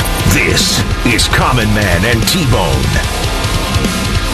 Happy Monday, snowy Monday. The segment that's not a segment. Yikes! Slash Zoinks! Zoinks. We have changed the name today because Screech Powers, aka Dustin Diamond, has died today at the age of 44 from cancer, and so we dedicate Yikes to him with some Zoinks. later on. Mm-hmm. That's right. Well, uh, yeah, we. I'm looking forward to that, Mike. And I did see a few people who had sent me something that I that I think they were qualifying as a yikes. But I want to get your thoughts on it because we talk a lot about uniform violations, jersey violations. Yes, the idea of you go to an event. And it's not like we have a lot of these because last year not a lot of live events attendance going on, but you go to like a Jackets game, you see someone just wearing a Red Wings sweater, even though the Jackets aren't playing the Red Wings. That would be a jersey violation. Violation should be put in jail for a minimum of 10 years. That's the only way we're going to learn. So yesterday, the United States, the U.S. men's national team, soccer team, they were playing Trinidad and Tobago, and they won like seven to nothing. All right. But in the crowd for this game was Dabo Swinney. Your guy. Uh, your guy too. We love him so much. Clemson head coach was there. And the reason he was there was because uh, his godson, Tanner Tessmann, is a U.S. men's national team like fringe player, and he made his debut last night. He got called up to the national team, and he went to play. So Dabo went to support him. And there's a video of him on the broadcast. He is wearing an FC Dallas jersey and a U.S. men's national team hat. And people sent this to me saying, "Oh, looky there, he's at a U.S. soccer game and he's wearing an FC Dallas jersey. That's a violation." I don't think no, it is. I though. don't, I don't think I don't think it is, and I'm a I'm a pretty big stickler for this. Why did, why did I say it like Stickler. that? Like Joe Namath, stickler. I'm a pretty big stickler for this, and I think he's wearing the jersey of his godson. Yes, correct. Tanner Tessmann plays for FC Dallas. I can't see the back of the jersey, but I assume that's what it is. I mean, that would make. Why else would he have an FC Dallas jersey on? He, you know, coaches in South Carolina. You know, it's. I don't think that's where he was. You know, but he was not like a born and raised FC Dallas fan. So I'm assuming that's what he's wearing that for. So yeah, it's not a bad thing. I've seen No, that. I let him live. National team, you wear like we, you wear the jersey of like the local team that he plays for. That's totally fine. Like Gyasi Zardes plays for the national team. but the national team was playing at Crew Stadium and Gyasi Zardes was starting, I might wear a Gyasi Zardes jersey if I had one, as opposed to a men's national team jersey. Which, by the way, they don't make them for like every player. You you can't get a Tanner Tessmann national team jersey. He's just making his debut. So this is actually not a bad thing. I think Dabo's getting uh, as much as I don't like him. I think he's okay here. So no jersey violation in my mind. Speaking of Joe Namath, you know he does the commercials for the old people now. Mm-hmm. And I forget what he's he's like, you know, having old people call a certain number to try and get their medical benefits taken care of, whatever it is. And I know this is a thing. I've heard about this, I've seen it, that as we continue to age, the two things on our bodies that continue to grow is no, not that, is our nose and our ears. And if you look at Joe Namath now, it's his ears are so comically big, it's like they've been grafted on Yes, like a I- like a makeup bad for him. department went and gave him prop ears. Yeah, I wonder. uh, Like we've done so many other things with you know medicine and genetics and understanding various things. Like I wonder why they haven't come up with something that said, "Hey, if you want to at like 65, there's a shot you can take, and we'll just make sure your nose and your ears stop growing."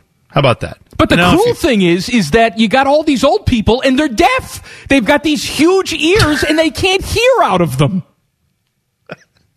Well, the size of the ear does not mean you have better hearing. No, just, I know that, but that's you know you. Would, I, you're right, but you would think it's like, well, the bigger the ear, you must be really you right. hear things from a mile away, don't you? Nope, can't yeah. even hear. You sitting next to me. I see what you're. It's it's it's sad in a comical way that people have lost the ability to do something, but then it is one of their most defining features, the outward version of that. Yes, that mm-hmm. is no mm-hmm. good. That's uh that's too bad though. I, I think that my ears are I they could stand to get bigger. I have normal sized ears. I'm afraid of what I will look like when if I do get to that age, which that's also a gamble. We have no idea if that's happening, but my nose on the other hand, I do feel like has already started getting bigger. I feel like I'm getting bulbousy the end of the nose. Bulbous. Really to, it's really getting bulbous. You're going to have one of those big cauliflower like calloused noses that like mob bosses well, have. Yeah, like I, I definitely feel like I've seen like older men who, you know, didn't have a big nose like when they were younger, and as they've gotten older, you can see how much it's grown. Mm-hmm. And I, I, I, the only thing I assume then is it's easier to pick is once that happens. See, I don't so think the nostrils get bigger though, man. I think I think you're Oh no, okay. I think it's just I don't think the nostrils grow. You know, some those bulbousy, callousy nose kind of look like a nutsack. I hope you're not going for that look. where you got a nutsack on your face. Nobody wants that. I do have plenty of hair in my nose. That's the other problem. As you get mm-hmm. older, is it gets bigger and it gets more and more full of hair, which is just a terrible, cruel joke where the hair falls out from all the places you want to have it, and then the one place you one of the few places you don't want it. It's like, oh, here more hair in the nose and in the ears. We'll do that for sure. Rundown, let's do it, Teddy. Common Man and T-Bones, the rundown. The rundown. Jackets lose to the Blackhawks last night. Elvis had a third period he would rather forget. He was trying to play the puck on a couple occasions, and it backfired on him. And so the Blue Jackets only get two points out of their Chicago trip. They are back home for the Stars tomorrow who knows if uh, Patrik Laine will play? He could. So we'll see if he does because he cleared the protocol. I did see them confirm that the reverse retro jerseys will make their debut tomorrow night. So if you got one of those for Christmas, or you bought yourself one, the, the red tops with the uh, the vintage logo, they're going to be wearing them tomorrow. All right. Well, I'm interested to see what they look like on the ice, and it'd be great if Patrik Laine makes his debut in one of those. But either way, yeah, the Jackets could use some help in that regard. Uh, I, I know that it was disappointing to lose that game, and a lot of people may look at Elvis and say, well, if he doesn't do those things, you know, he doesn't take a couple ill-advised trips out of the net, maybe they don't lose that game. But also, they did have one goal on the board at the time in the third yeah. period, and I think that's a bigger problem that this Jackets team has faced. So hopefully, Patrik Laine can unlock this offense a bit because I know it has looked improved at times, but consistency has not been there. If he can be a part of this offense that suddenly starts generating some goals, and not just him, but his presence on the ice draws defenders away from other guys so they can get a little more space, that would be perfect. And hopefully that's what the Jackets need to get some offense going because quite honestly, I mean, giving up a, you know, a couple bad goals because your goaltender, it's not, it's not advised, but that shouldn't be such a, a, hole that you can't dig out of for this Jackets team. So hopefully they will see some better offense when he gets into the lineup. Buckeyes with a nice victory against Sparty yesterday. Buckeyes now up to seventh in the country in the latest AP. They are the second highest ranked Big Ten team behind Michigan. They played good defense yesterday, didn't necessarily rely on the three ball. They're working that paint, getting to the free throw line. And when they get to the free throw line, they're making those free throws. So that was a nice victory yesterday. They controlled a game against a Michigan State team that they are clearly better than. Big game with top 10 Iowa coming up on Thursday. The Buckeyes are the higher seed because I think Iowa's eighth in the latest AP, but going to Iowa City and playing that team, that's going to be a challenge. Yeah, I think there certainly is a time period, even in the last month, where you would have seen this Buckeye basketball team. We saw it against Purdue, right? We saw it against Northwestern a couple times where they they had played up and played better against some bigger name competition but then they went out and lose games or came close to losing a game against Northwestern where, you know, they, they gave it away late, even though they were the team that was better and were playing better for most of the game. Uh, wasn't it Penn State too also that got close? Am I wrong? Yes, I think Penn, Penn State, State was just right. a few points. So like the fact that they took Michigan State and said, we know we're better. They've been dealing with COVID. They've been down anyway and they just lost by 30 to Rutgers. You got a big game coming against Iowa. It would have been easy for them to sleepwalk through this and have a tight game. Instead, they mostly were in control of it. Every time Michigan State started to make a run, they were able to answer. The Buckeyes were very quickly. And uh, yeah, you brought him up, EJ Liddell. He's been great this season, and they have a true go-to guy. This team has the makings of a really good tournament team. I want to see what they can do against uh, you know a really good Iowa team coming up uh, here in a few days. And it's February, kids. It's February 1st. What does that mean? That means we survived as Buckeye basketball fans January. And the last two years, that has not been the case. They've Sure. had terrible Januaries. They are now into February. They're playing their best basketball of the season. And to your point on EJ Liddell, he is a true number one scoring option in this conference. And Ohio State doesn't get guys like that all the time. They have one now where he put in 20 points yesterday. And I asked you in the three o'clock hour, were you surprised to see it? I'm not. It's a 20 point performance from EJ Liddell is old hat right now. And that's the way that it should be. Yeah, I want to say other than uh, against Purdue, I think he in the last four or five games, that's he's at at least twenty points. So yeah, he, he's really coming into his own, and I think that you know if he's here again next year, he is going to be a National Player of the Year candidate. He may already be working his way into that this year, but yeah, I mean usually you need that hype all year long, and, and he'll definitely get that coming into next year, assuming he's here. But yeah, I really like his game. I really like how he's improved, and the good thing is he's shooting about seventy five percent from the charity stripe, which if you're going to get hit as much as he does, it's a you know very physical you know position he's got to play, but he's got the outside shot where he can draw guys out too. That's good if you can hit three out of four. I'll take that from a guy who's going to get fouled a lot in these tough Big Ten games, and of course when we get to March Madness. All right, Teddy, let's wrap it up. Common Man and T-Bone's The Rundown. The Rundown.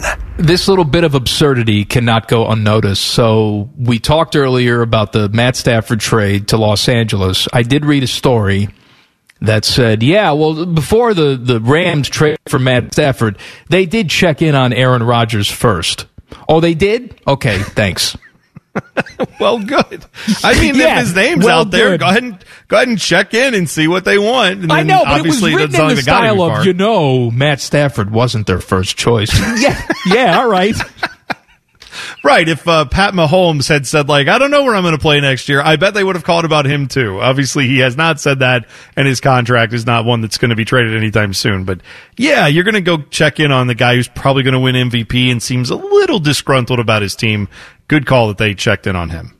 I've got some news about Daytona. You and Teddy are getting excited for that. And JJ Watt, not together. JJ Watt has nothing to do with Daytona. Oh, okay. But So separate they're going to squeeze him into a race car. I thought that'd be really interesting to see. With his dirty fingernails. Coming up next, Common Man and T Bone on the fan. Fan traffic. From the Logan AC and Heat Services Traffic Center. Good evening. A couple of accidents to watch out for. You'll find a crash blocking the left lane of 71 northbound at State Road 161. Plan on some heavy backups over there. And an accident also causing problems on 71 southbound after Hudson Street. Please be cautious. Traffic is bumper to bumper and will be so for 20 more minutes. This traffic report is sponsored by Allstate. If you're driving less, you could be saving more on car insurance. With pay per mile insurance from Allstate, pay for the miles you drive and save on the miles you don't. Call a local Allstate agent and get a quote now. I'm Leanna Ray with Fan Traffic. Barely famous. Incredibly stupid. This is Common Man and T-Bone. Happy Monday. We have the segment that's not a segment, Yikes slash Zoinks. Zoinks! Coming up at 534, we are dedicating the program today to Screech from Saved by the Bell, who died at the age of 44. So we're changing the name of Yikes to Zoinks. this Zoinks! week. hmm I have something for you, Hillbillies, you and Teddy. Yeah. Uh, Daytona says they expect to hold 30,000 people for the race that is coming up on the 14th. Daytona 500. I know you're very excited. Did you watch your uh, Rolex thing this weekend? I did the Rolex 24 at Daytona. I watched. Uh, not not joking and not exaggerating. I was doing the math. Probably over half of it. So at least more than 12 hours of Look racing that I watched over this weekend. But Who yeah, won? I. Uh, who won? There were a few different. There's five different categories, but the overall Right. winner was Wayne Taylor Racing. They have a th- they have like a four man team. So yeah, I could name all the drivers for you if you want. But uh, Helio Castroneves, who was on Dancing with the Stars, he Oh. was on that team. So All right. And Jeff Rimer's buddy because they went to they were at a function once and he introduced himself to Helio Castroneves. I don't then he- remember that And then he texted no, and then he texted me and was like, "I met your guy, Helio Castroneves, Indy 500 winner." I'm like, "Well, that's good." Did you tell him I'm a fan? He's like, Would like, you like "No." a picture with me, Julio? I'm the voice of the Jackets. It's Helio Castroneves. Helio, Julio. you think he knew that? He didn't No, he know did his not. name was Helio. He's like, hello, Julio. By the way, I will tell you this: uh, Wayne Taylor that owns this team, the the guy is uh, he's a character. When it became clear that they were going to win, they interviewed him after the race. He's there with the team in victory lane, right? And he drops not one but two f bombs live on NBC. Yes, what we So- learned today. That means he's educated. Yes, we yes, that's right. They asked him. They said, "Well, you were very nervous during this race because you know it's coming down to the wire. He was nervous if his team would win or not." And they said, "Are you? Do you still feel nervous?" And he said, "No, that mother effer left a few minutes ago. Yes. right on NBC. My guy Wayne Taylor, good job. But yeah, Daytona. That's the. It starts off with the 24 hours, and then it's just they're there for like the next couple weeks with NASCAR. Then NASCAR is going to run the road course after the 500. So it's like all Daytona for a month if you're a race fan. It's a lot going on there. Teddy, I know you're a big uh, racing fan. You're looking forward to Daytona, right? Absolutely, I am. What do you? What do you? You can only watch one. This is an early. Would you rather? Oh, would no. you rather Oh, only watch the Daytona 500 or the Masters? Ooh, ooh, that's a Oh. tough Or one. Tony. Romo take an erotic dump? I think I think I'll pass on that. But uh, You can't pass on a would you No, rather. no, no. I'm talking about the Tony Romo. Oh, okay. Okay, all passing You can't pass on that either. That's. Um, I won't let you piss on hospitality, Ted. How dare you?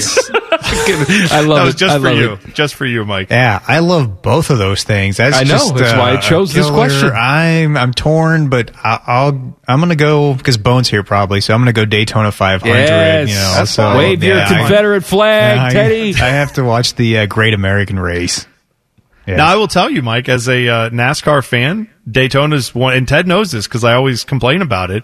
It's one of my least favorite races of the year. Yes. Why? Because they're all bunched up 40 cars together for like three hours straight.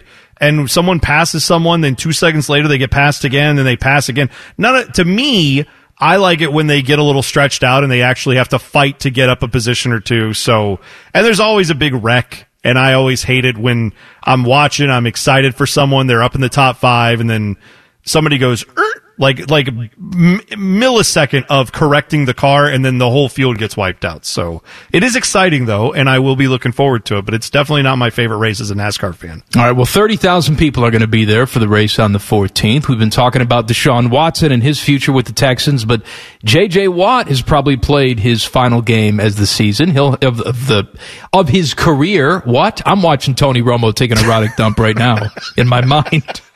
So J.J. Watt's probably going to be played. Oh, Uh, the rumor is the Browns could be in play for J.J. Watt Oh, and perhaps a reunion with his brother on the Stillers. Now, he's got one like year left on his $17.5 million deal. He is not $17.5 million player anymore, so that will need to be restructured. But, you know, J.J. Watt is what, 33? 32? i think so yeah he's- Something he's like that. You can argue that his best days of football are behind him, but for the right price, you'd have to be a fool not to want him on your team.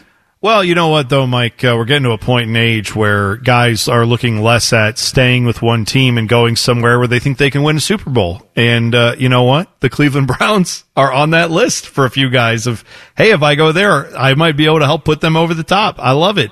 I would like it less if he goes to the Steelers, obviously. And I, as soon as I saw that he was thinking about getting out of, you know, Houston, I thought, man, if he ends up with Pittsburgh, that's going to be like the worst. That's just going to completely frustrate me. Well, So- but yeah, yes, that would be frustrating. But is he going to play quarterback for him? Uh, no, that's Is he going to run the football for him? No. So he's just going to help out their tremendous defense, which is a very scary proposition. But That's yeah, fine. I understand. It's not the same J.J. Watt is you know, eight years ago. So that's fine.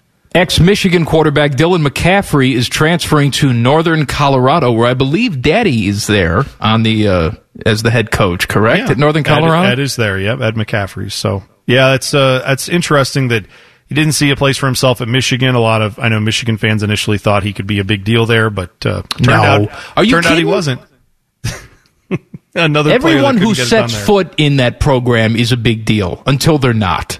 Mm-hmm. And I, I understand that they're reaching for something to hold on to. I get it, but the hype surrounding that quarterback position, and we have not seen really any results. It's really it's, it's astonishing when you think about what Jim Harbaugh was brought there to do. You you mean develop quarterbacks and Yes. make their offense hum and get it out of like the Rich Rod days and the Brady Hoke days and get it back to like what Michigan football is supposed to be. And then when he had the chance to do that, he has really done nothing and he has fired a couple coordinators because they've not been able to do anything. It's almost like Mike, perhaps Jim Harbaugh is not good at this and maybe you shouldn't pay him to do it. And yet Michigan just signed up for more of that. Well, they're with him. paying him far less, so there's that. Okay, well, still, Hey, as an Ohio State fan, you can keep paying him as long as you want to. If you keep burning the pizza when I order pizza from your establishment, you're like, all right, I'll take half off the price the next time you come in here. It's like, but yeah, but is it going to be burned again? Then I don't want to pay anything for it. I'd rather go find pizza somewhere else. That's where they should be with Jim Harbaugh. They should be leaving his pizzeria, Mike, but they will not. And they are ke- taking all the hot honey with them, apparently. I was waiting for it. The uh, the segment that's not a segment, yikes slash zoinks, Zoinks! is coming up next. Common Man and T Bone on the fan. Fan traffic. From the Logan AC and Heat Services Traffic Center. Good evening. Watch out for a serious accident blocking the two right lanes of 71 southbound before 17th Avenue. Traffic is stop and go from North Broadway and still continues to build in this area. Please use caution as they work to get the roadway clear. This traffic report is sponsored by Allstate. If you're driving less, you could be saving more on car insurance. With pay per mile insurance from Allstate, pay for the miles you drive and save on the miles you don't. Call a local Allstate agent and get a quote now. I'm Leanna Ray with Fan Traffic. Like a sports drink, but for that part of you that's thirsty for fart jokes. Back to Man and Bone. Hello? Hello? Hello. We have yikes slash zoinks coming Zoinks! up. We have dedicated the program today to Screech Powers, aka Dustin Diamond from Saved by the Bell. He revealed a couple weeks ago he has cancer, and he died today at the age of 44. So we dedicate the program to him. We have changed the name of Yikes to Zoinks. Zoinks! And I believe we're ready to go, right? No? Yes, I'm ready. Hello? Hello? Hello. Uh, all right. Today I have a little bit of a problem with one of my favorite websites, Live Science. Could be Live Science. I have no idea. Uh, here's the headline on Live Live Science. What if temperature determined a baby's sex? Well, tickle me intrigued because, you know, that can be the case with reptiles. Sex of the mm-hmm. offspring varies depending on how warm or cool the eggs are before hatching. So I wondered, are the science people saying that temperature changes around the world could actually affect a particular gender in humans? Turns out, no. Live slash live science is a feature called Imaginary Earth, where they just wonder what it would be like if impossible things could happen. I guess reporting all the actual scientific things got boring, or our last dumb boss has a new job at live slash live science. Zoinks. Zoinks! Oh, that's really stupid. Uh, my first zoinks Zoinks! is going to be for Super Bowl Radio Row. Mike, I saw a picture of this today. You know, it's still going on, even though we It's are full in of the world cretins of in a regular year. I can't imagine who's there this year. well, we are we are in the world of COVID. Obviously, social distancing is in place, and what it kind of looked like was just it's a giant, you know, convention center type of ballroom that they have this in. They had a bunch of tables set up, properly spaced out. I mean, there's probably 10 or 12 feet in between each of these booths. And I just thought, imagine, you know, getting on a plane, lugging all your gear. You got to wear a mask everywhere you go. You got to set up your booth. You get to Radio Row. And now, on top of everything else, you're risking COVID just so you can get ignored by Mike Singletary as he goes mm-hmm. on a bigger, better radio show. Zoinks. Zoinks! Teddy. Zoinks! All right, my first one is the 2021 draft. It's set to be the Rams' fifth straight draft without making a first round selection. With the Matthew Stafford trade, their streak will reach seven straight drafts. The Rams would become the third team since the merger to not have a first round pick in seven straight years. The only team to go more than seven straight years is the Washington football team. They went 10 straight years from 1970 to 79 without a first round pick. Yikes. Zoinks! Or zoinks. Zoinks. Mm-hmm. Uh, Red Sox second baseman Dustin Pedroia has announced his retirement. He had a hell of his career, a hell of a career, despite being 5'8 and never hitting more than 21 homers in a season. He's made over $100 million. Zoinks. Zoinks! Mm-hmm, thank you. Won Rookie of the Year and the American League MVP. Zoinks. Zoinks! And won the World Series twice. Zoinks. Zoinks! But perhaps the biggest zoinks is how Zoinks! it seems he retired a long time ago. In 2018, he played three games. In 2019, he played six games. And in 2020, he didn't play at all because we learned today he had a partial knee replacement. Nice career, bad way to end it. Zoinks. Zoinks! Uh, my second zoinks Zoinks! Is going to go to Bruce. Well, it's the, I think it's going to Bruce Arians. It's just this whole situation. So a few days ago, talking about the Super Bowl, talking about some of the guys who have helped make an impact on his Buccaneers team, Bruce Arians said, quote, quote, I don't know about Gronk. I didn't know about Gronk's work ethic coming into this job. He said, it's unbelievable. So he gave this big praise about how Rob Gronkowski showed up and was really great with all the workouts they asked him to do. Well, today, Mark Daniels, who covers the Patriots, tweeted out the following anecdote. Quote, during virtual offseason workouts, Gronk had to run sprints, record them, and send them to the Bucs. So to get out of it, he'd record himself running sprints in different shirts on the same day. Then he'd send it the videos on different days. That's great work ethic from Rob Gronkowski, fully on display. Zoinks. Zoinks! All right, my second. Zoinks! The Rams are going to stay with them. They have over $140 million tied up in just eight players. The current estimate for the 2021 NFL salary cap is $176 million. So they'll have to rework some contracts or figure out how to fill out their roster with the remaining $36 million. Zoinks. Zoinks!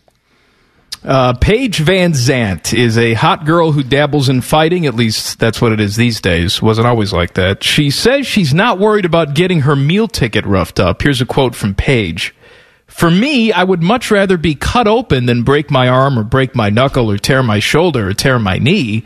Those are all things that take a very long time to heal, whereas a laceration, I got cut in my face in one fight. You can barely tell. And two, I heard statistically that scars make you more attractive. I don't know about you, Paige, but I love clicking on that scar tab on YouPorn. That's where all the hot girls live. Zoinks. Zoinks! Right behind Stepbrother is scars. Chicks with scars. Oh, my third zoinks. Zoinks! Gonna go to uh, Chase Elliott, Mike. He is the defending NASCAR Cup champion, and he is known among NASCAR drivers as being the best road course racer they have. So naturally, the Daytona Rolex 24, where they run for 24 straight hours, you don't have just one driver in the car.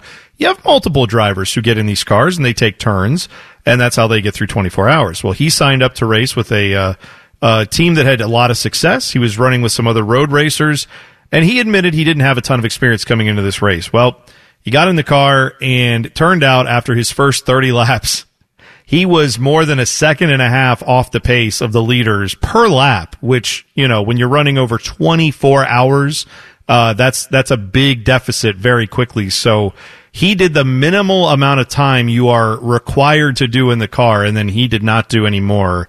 So he's got a lot of learning to do if it comes to the road racing circuit. Zoinks. Zoinks! All right, my last. More Rams? I'm done Let's with the go. Rams. Three for three with the Rams. Yeah, I didn't have anything else. I looked actually, but uh, on Saturday night in the NHL, we had three of the biggest stars. They did something unique within a matter of minutes. At 9:35 p.m., Sidney Crosby he scored the game-winning overtime goal for the Penguins. Just one minute later, Ovechkin he scored the game-winning goal for in overtime for the Capitals, and then just about 10 minutes later, Connor McDavid he did the same thing for Edmonton, had the game-winning overtime goal. That gets a Zoinks! from me. And then Rimer exploded out of his pants. Oh, Connor, you're better than Gretzky. I love you. He's a big fan. Speaking Big of uh, Rob Gronkowski, you brought this up in your zoinks. Yes. Zoinks! remember last year, you know, Rob was retired. He was hosting WrestleMania. Remember that when they I- uh, they yeah. had the two night WrestleMania, and the story was that he was such a goober that he would delay the production schedule, and all the other wrestlers hated him. There was a spot where he was up on a balcony, and I guess they wanted him to fall backwards into the arms of waiting burly men down on the ground. And he didn't want to do it because he thought it was unsafe. And all the production people are like, "Hey, man, it's safe. It's safe." Now, in fairness, in fairness to Gronk, we have heard WWE say something was safe, and then like a wrestler falls to his death. Okay, so Right, yeah. that has happened, but you're talking about falling one flight down from a balcony. You've got guys waiting to catch you. The production was delayed by hours trying to convince him to do it. Eventually, Vince McMahon, who's now in his 70s, says, all right, now you're going to watch me do it to prove that it's safe. And he went up there, fell off the balcony, guys caught him, and that was the only thing that thing that got Gronk to do the stunt was seeing old man Vince McMahon do it first. And then when Vince McMahon went back to show Rob the videotape to show, hey, this is how it's done, he said, Look at me. So vascular. Never seen a 73 year old man like that. Never.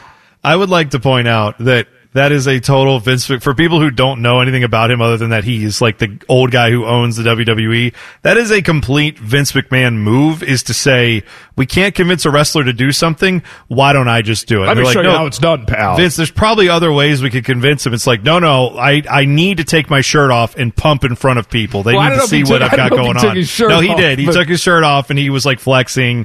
I'm, I guarantee you he did all of that. And then he flipped off the balcony and was fine. One, And- two, we got him. No, he didn't get him.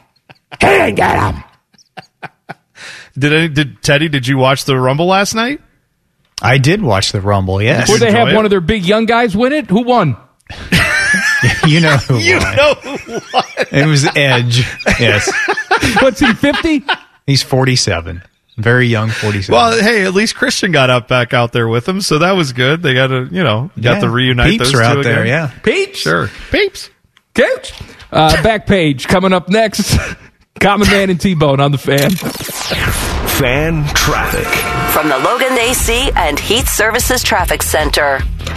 Good evening. Watch out for a serious accident on 71 southbound at 670. Traffic is stop and go in that area. And an accident still blocking the two right lanes of 71 southbound before 17th Avenue. Traffic is still slow from North Broadway. This traffic report is sponsored by Wendy's Breakfast 2 for 4. Have you ever been wronged by bad breakfast? Get the breakfast you, you deserve with Wendy's Breakfast 2 for 4.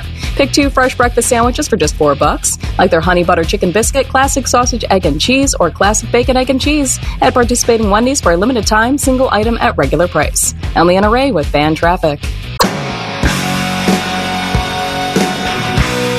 Buckeye Roundtable coming up at the top of the hour. Your host of Buckeye Roundtable, your friend and mine, Timmy Hall. Hello, Timmy. You guys, man and bone, happy Monday. Can't believe Screech is gone. I know. It's ruined my whole day. Screech is gone, and we're never going to get that true reunion show that we've all been waiting for. Right, Jimmy Fallon went and did the little deal without him, and he was all upset. Then he's on Mm-hmm. Entertainment Tonight with Slater. What? When was the last time you watched any of the show? Either of you guys? Saved by the Bell? Uh, not Yeah. too long ago, it was a couple weeks ago, I was flipping through and I caught one regular episode and then I caught a college years. And I remember thinking when I was watching the college years, I can't believe men with jobs put this on primetime television because it was so bad. And I don't remember it being that bad, but again, I was 12 years old or something when that show was on. Yeah, I honestly Do you don't think I've seen it since high school, Timmy. So I, I would Wow. be. I'm, I'm expecting it's, it's pretty bad compared It's to terrible. what I thought it was. It's bad. Yeah. You know, Screech, I hate to say it today, that, that now that Dustin Diamond passes away, but Screech's character to me was what made the show. Like, I loved the show in spite of Screech. I thought he was somewhat normal. Look at and you'll see TV the man shows do this. died today. Yeah, he I know. died today, and you're like, I got to tell you, that show would have been a lot better if he weren't on it. Back to you. We're Yeah, that is, talking that is about the maybe not the time to bring that up. I don't know. We're I would say talking about the replace show. replace Screech with Bob Golic. Back to you.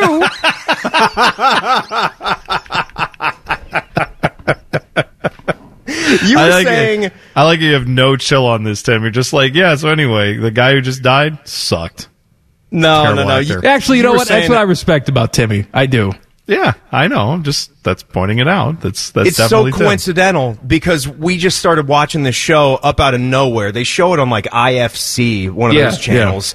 And uh, a month ago, we started watching this, and Sarah and I were sitting down and enjoying it just because it's a blast of the past from our childhood. And it was it was holding up. Like again, like it wasn't that bad. I didn't think it was unwatchable, like you were saying. But it's just funny how the directors and the producers could give a crap about some things. Remember the episode where the gang films them at the swimming pool and puts them in the calendar for the school yes, store? yes. Remember It that was- one? Yeah, Zach films the girls. Right. He then Screech in there. video calendar. Right. He sent Screech in there with the scuba gear. But yet, the girls are doing poses and looking straight into the camera, but Mhm. they're secretly shot. But the show, oh, they don't care. Just, just run with it. That idea, no one's gonna catch that. Print it, take it to post-production, and let's go. Things like that with the old sitcoms of the 90s are kind of what I appreciate. They're like, ah, that's not an important detail, just go with it. But I loved Saved. It was the story of my, ch- the, the Well, show I, of my I- childhood. I loved it too doubt. when I was growing up, and I of course had the thing for Kelly Kapowski, and I was devastated when you know she dumped Zach to be with Jeff, the older guy from the Max. Oh my god! You know her manager at the Max. Well, there's his Me Too movement. It's like you want some of your tips? Date me. Yeah, that's not good. it's definitely yeah, it's definitely not aged well. But then again, you know what? So did a lot of things from the '90s, like not aging well right now. So that's, that's no, I, I understand brand. that. By the way, I don't think I know that television networks really have no affiliation with anything anymore. Like TLC is called TLC because it was called the Learning Channel. Sure, you're not learning about anything on TLC Mm-mm. now except watching freak shows. And I know VH1 and MTV they don't. But like the independent film channel, if you were going to tell the founders of that network that 20 years in the future you're just going to have bad Saved by the Bell reruns on IFC, they'd probably kill themselves. Right. That was definitely not the intent of that channel at all. I remember watching it when I was like in high school and you would always find like these like foreign language films or like stuff that was shown in art houses that was always like is are they going to let someone be naked on this That's, channel? and 'Cause that, I was going to say that's the only reason why you would turn it on is to look for booby. It was like they. I think she's about to get naked, and then no, there would be no nudity, or then it would be suddenly, and you're like, wait, this is on cable. How's sometimes happening? at night, sometimes late Uh-huh. at night, they would let the nudity go. Uh huh. That's a, uh, yes. I don't know how and we all now know this, but tonight, we do. all nude Lark Voorhees all the time on Nope, IFC. That's not, that's not what they're doing. Oh man, no, it's not. Lisa Turtle. Hey, have you guys ever had another cast member besides Dennis Haskins on the show? Did that ever happen? no, just him. Just one, him. one was enough. Well, Tori Spelling was our intern that one summer. Yeah, that no, that's we've never had anybody other. Timmy, than you're a Tori big fan Spelling. of- Vic, is that Violet Bickerstaff? I was going to say, what was her name of the show? You got it, Violet Bickerstaff. That's right. Her and Screech did the nasty. Oh man, did you ever uh, read any chapters of that book? There's a lot going on there. So he no. I didn't read it because I just assumed it was all made up. The the Screech book. Well, sure, I'm sure it is. I'm sure 50 percent of it is made up, but But you know what? There's I something mean, I just fun read about the Cliff Notes edition. Right, There's something right. fun about opting in and believing, like even if it is a little bit made up. Well, let's just believe it's true. There, it's fun. there was a story about how Dustin Diamond would just walk around Disneyland until women would recognize him. Hmm. Very good. and then he would, you know, have a nice night with. Of course those he would. They What's were- coming up on Buckeye Roundtable tonight, Timmy? A lot coming on stacked show paul keels is talking basketball in the first segment we'll get some highlights from the holt man jake ballard will talk about the buckeyes and his trip to the super bowl in the past kevin mcguff steve rollick and on the trail with jeremy birmingham All right, big show tonight. Back page. Let's do it. The back page. The back page with Common Man and T Bone. Sponsored by Care Heating and Cooling. When you need a company you can trust, call 1 800 Cooling. Boner. Well, man, there was a teen interning at NASA last year, actually summer 2019. 17-year-old high school student named Wolf Kukier, My guy. who was uh, there at NASA's Goddard Space Flight Center, was looking over some satellite data and said, "There's a blip on here. Has anybody noticed this before?" And they said, "Yeah, whatever, kid." Then they looked at it and said, "Actually, that we've never seen that. It was a previously unknown planet." They have now published what they know about this planet called TOI 1338b. It's over 1,300 light years away, but this intern, 17 years old, found this blip, and now they have confirmed it is, in fact, an, a, a planet outside of our solar system about seven times larger than Earth. So there you go. Good for that guy. Interesting. Uh, Buckeye Roundtable's coming up next. Timmy Hall takes you through the evening. We'll see you tomorrow. Common Man and T-Bone on the fan. Fan traffic. From the Logan AC and Heat Services Traffic Center. Good evening. Watch out for an accident still blocking the left lane of 71 southbound at 670. Traffic is still bumper to bumper from Hudson Street and still continues to build. Plan on some heavy backups for at least another half an hour. This traffic report is sponsored by Allstate. If you're driving less, you could be saving more on car insurance. With pay per mile insurance from Allstate, pay for the miles you drive and save on the miles you don't. Call a local Allstate agent and get a quote now. I'm Leanna Ray with Fan Traffic.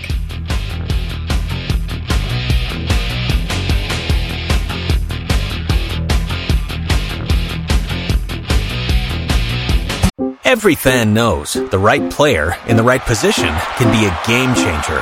Put LifeLock between your identity and identity thieves to monitor and alert you to threats you could miss.